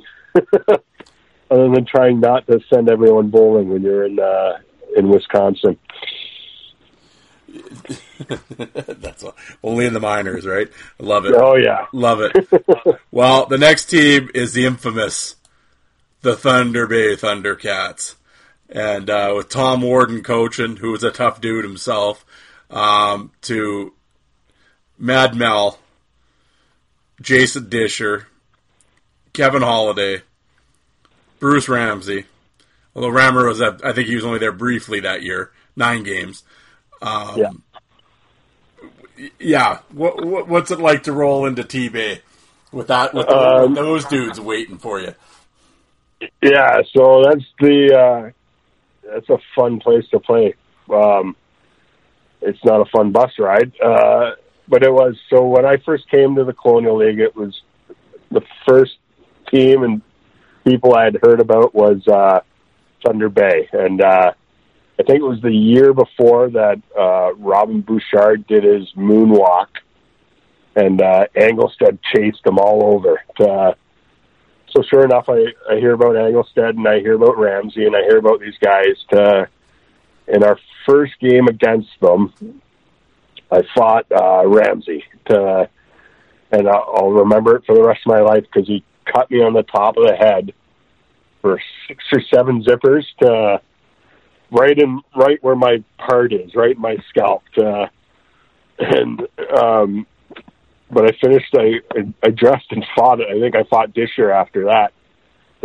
We got the helmet back on for the second and third, and uh, I went back out there. To, um, but it was they they were by far the toughest team I ever played uh, played against. Anyway, to um, I fought like I said uh, up in Thunder Bay. I got tangled up with Mel once, and. uh and Mel was always a good guy to he'd talk to me first with if if he thought I was doing something he'd he'd skate by and be like, All right, Davidson, time to calm down.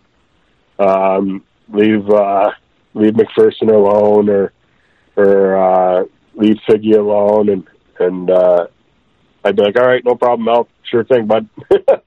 to holiday I fought I wanna say six times six or seven times Holiday, because we were going back and forth for for fighting majors and penalty minute leaders that year. Um, so I got a couple of those on tape. But uh, he was he was a guy who was ready and willing and all the time, and uh, a big strong guy. But uh, yeah, I joke with the with the Engelstad one. The, um, he's saying he knocked my teeth out, but uh, with his stick by ac- and not even on purpose. He, uh, he was dragging it behind him, and he lifted it up to bring it over his shoulder, and I was behind him, and he didn't even see me, and just took me right in the mouth and knocked two of my teeth out. Uh, I had to sit in uh, with broken teeth for the rest of that road trip.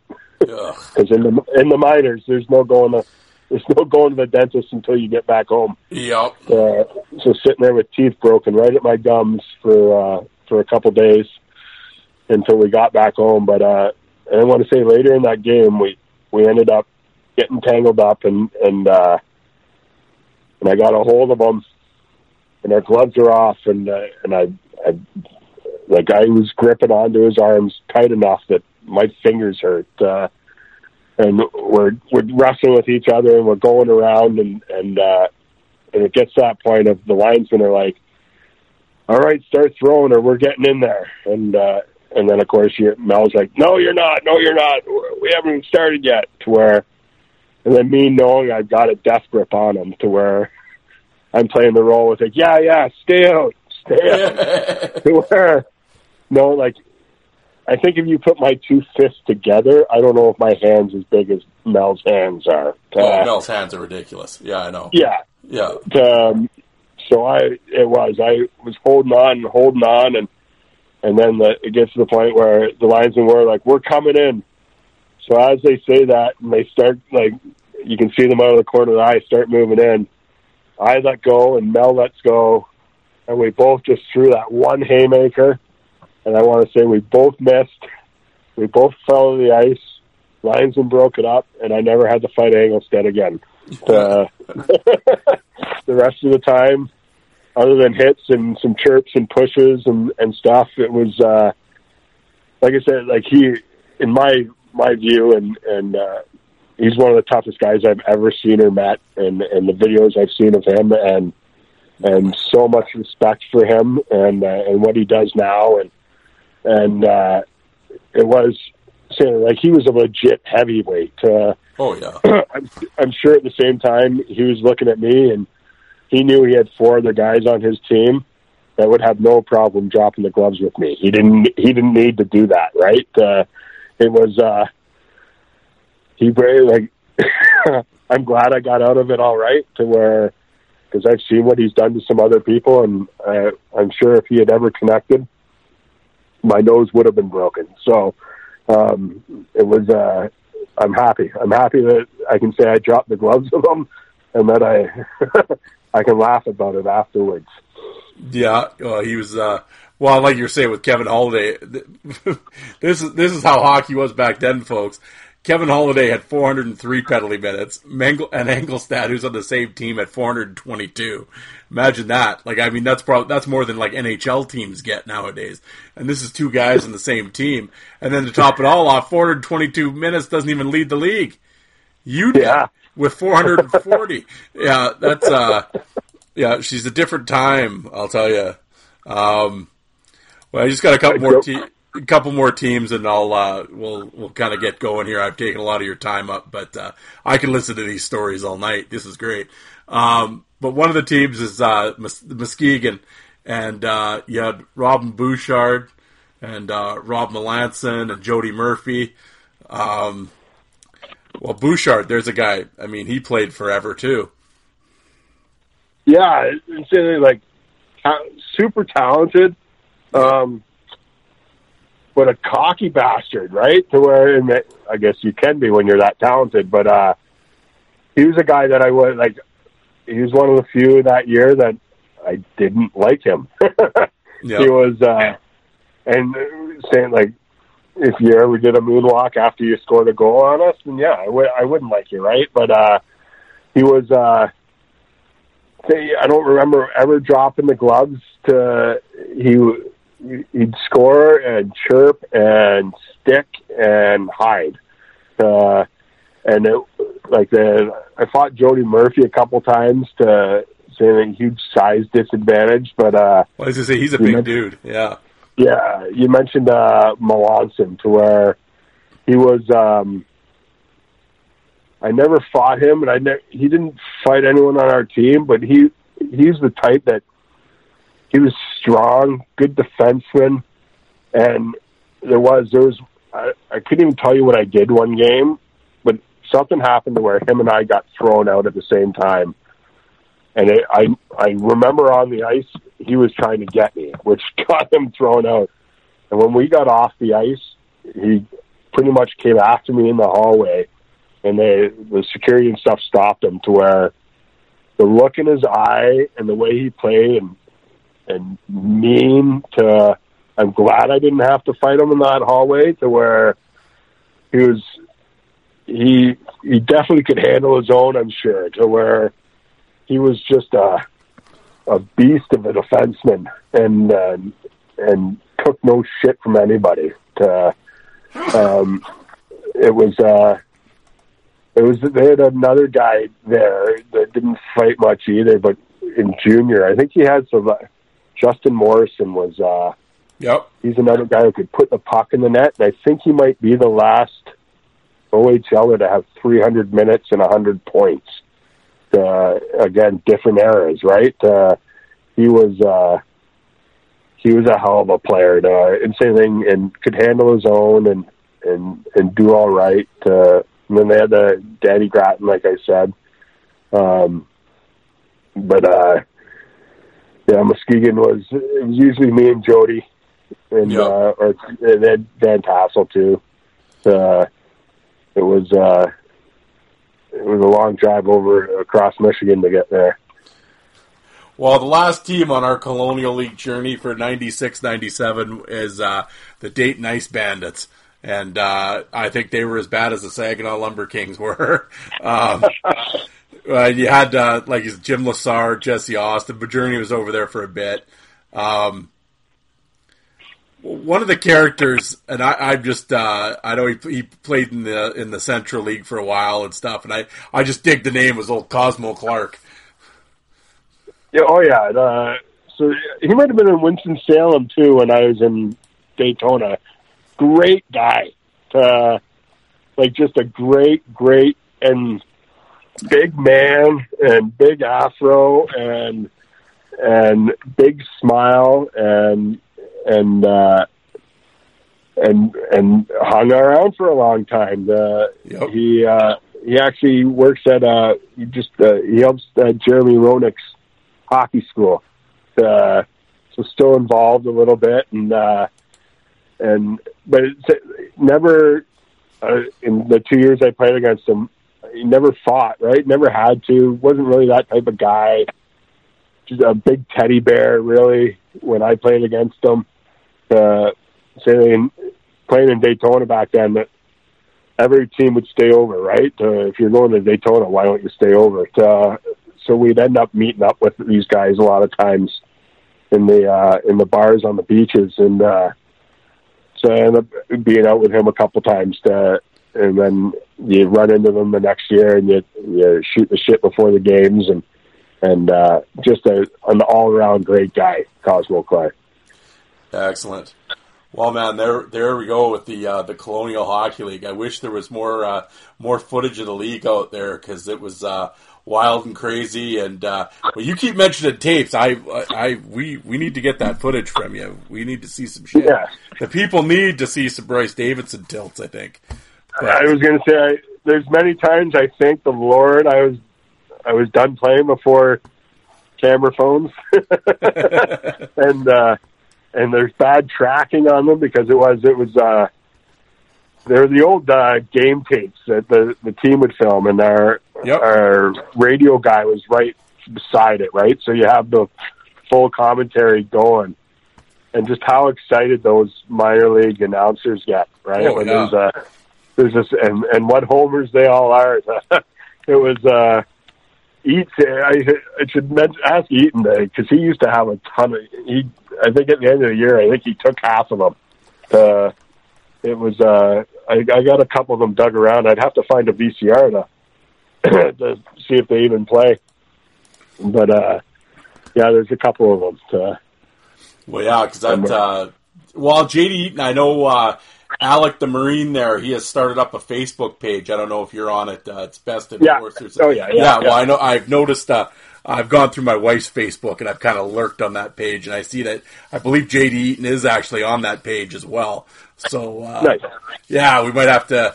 There might be some footage talk happening here. We'll have to see what JD's got.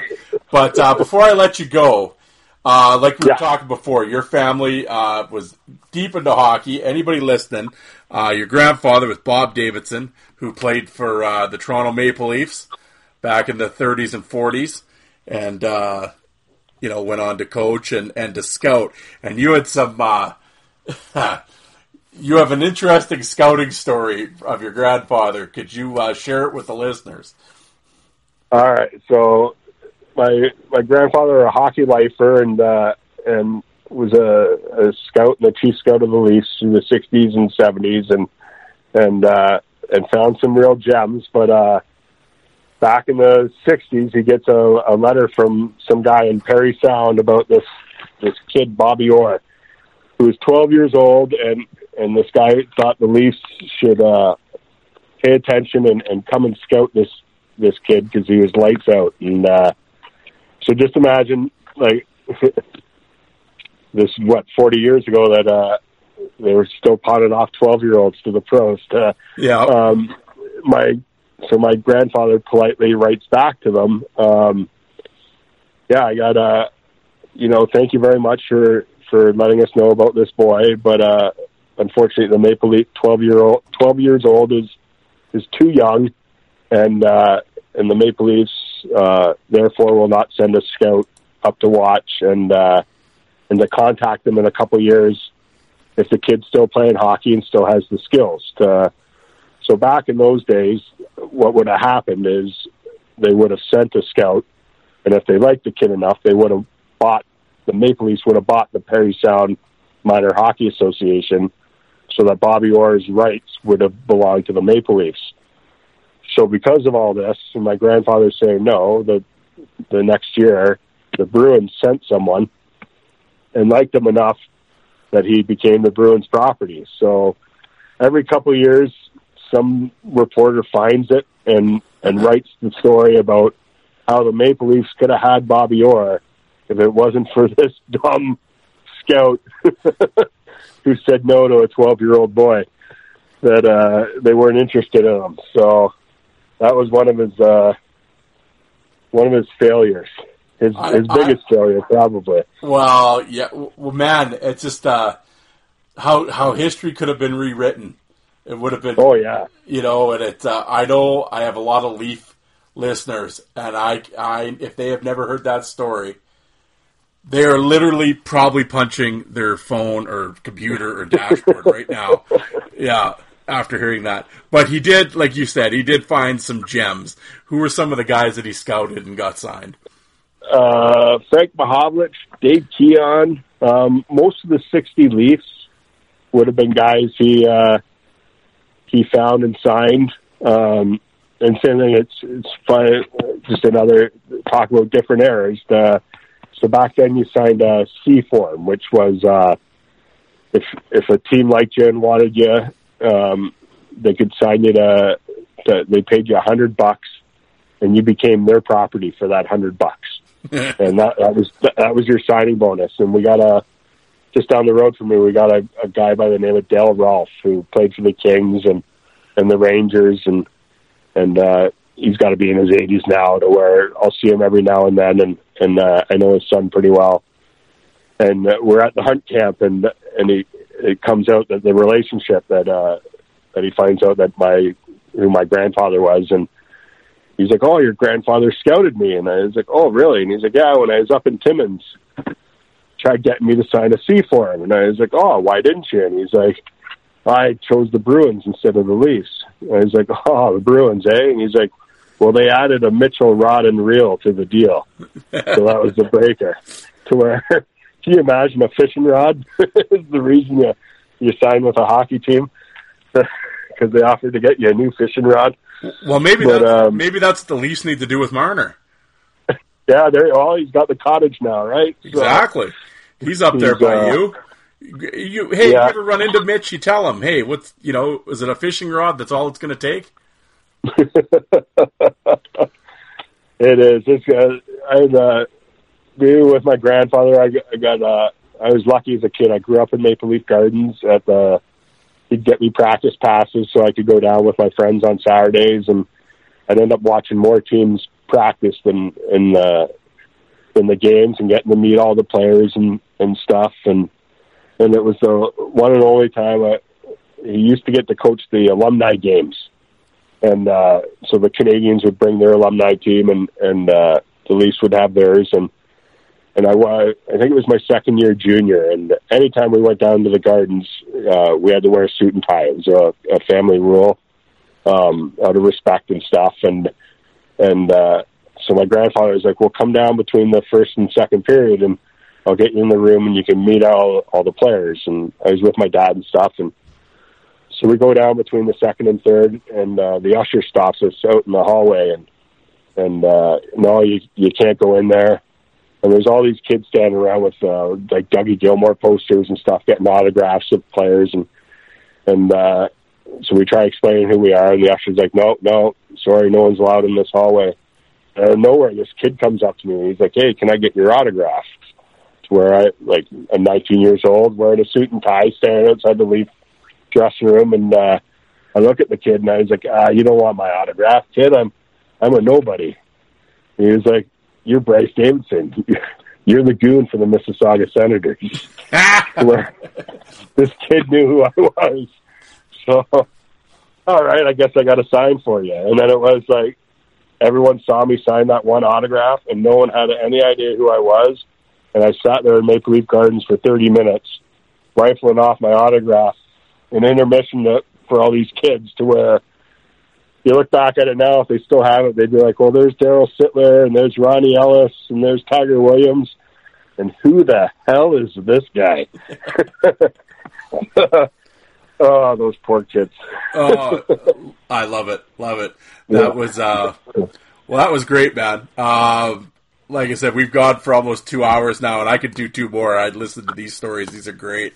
Um, Bryce, man, I appreciate you taking the time. I won't keep you any longer. I appreciate you uh, taking the time to sit down tonight and bullshit with me and uh, and relive some old memories. And uh, you told some great stories, man. I appreciate it.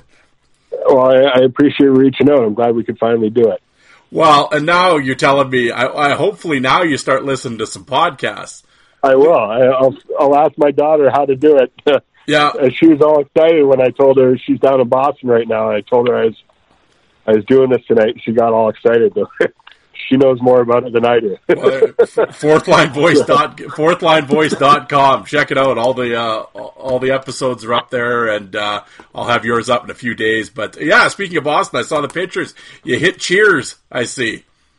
yeah. Oh yeah. I had to. I don't. I don't get out much to, or get around much anymore. But uh, when I got down there, it was it was the I was we were going to be my boy and uh, or my daughter and I were going to be in town for eight hours, and I said, "There's one thing we got to do before we do anything else."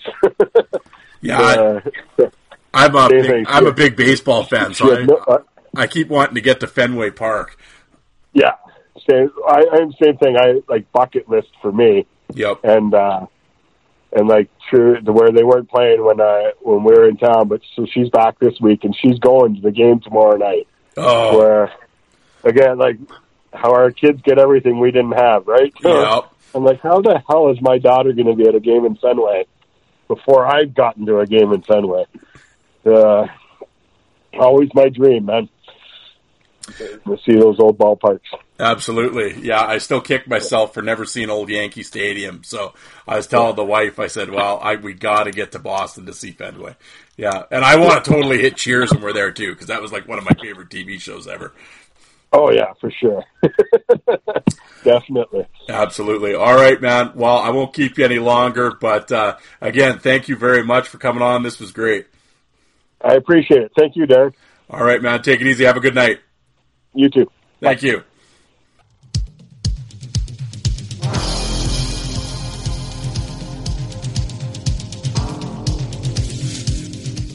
And you people that don't like fighting, how many of you did you walk out and get a coffee while that was on?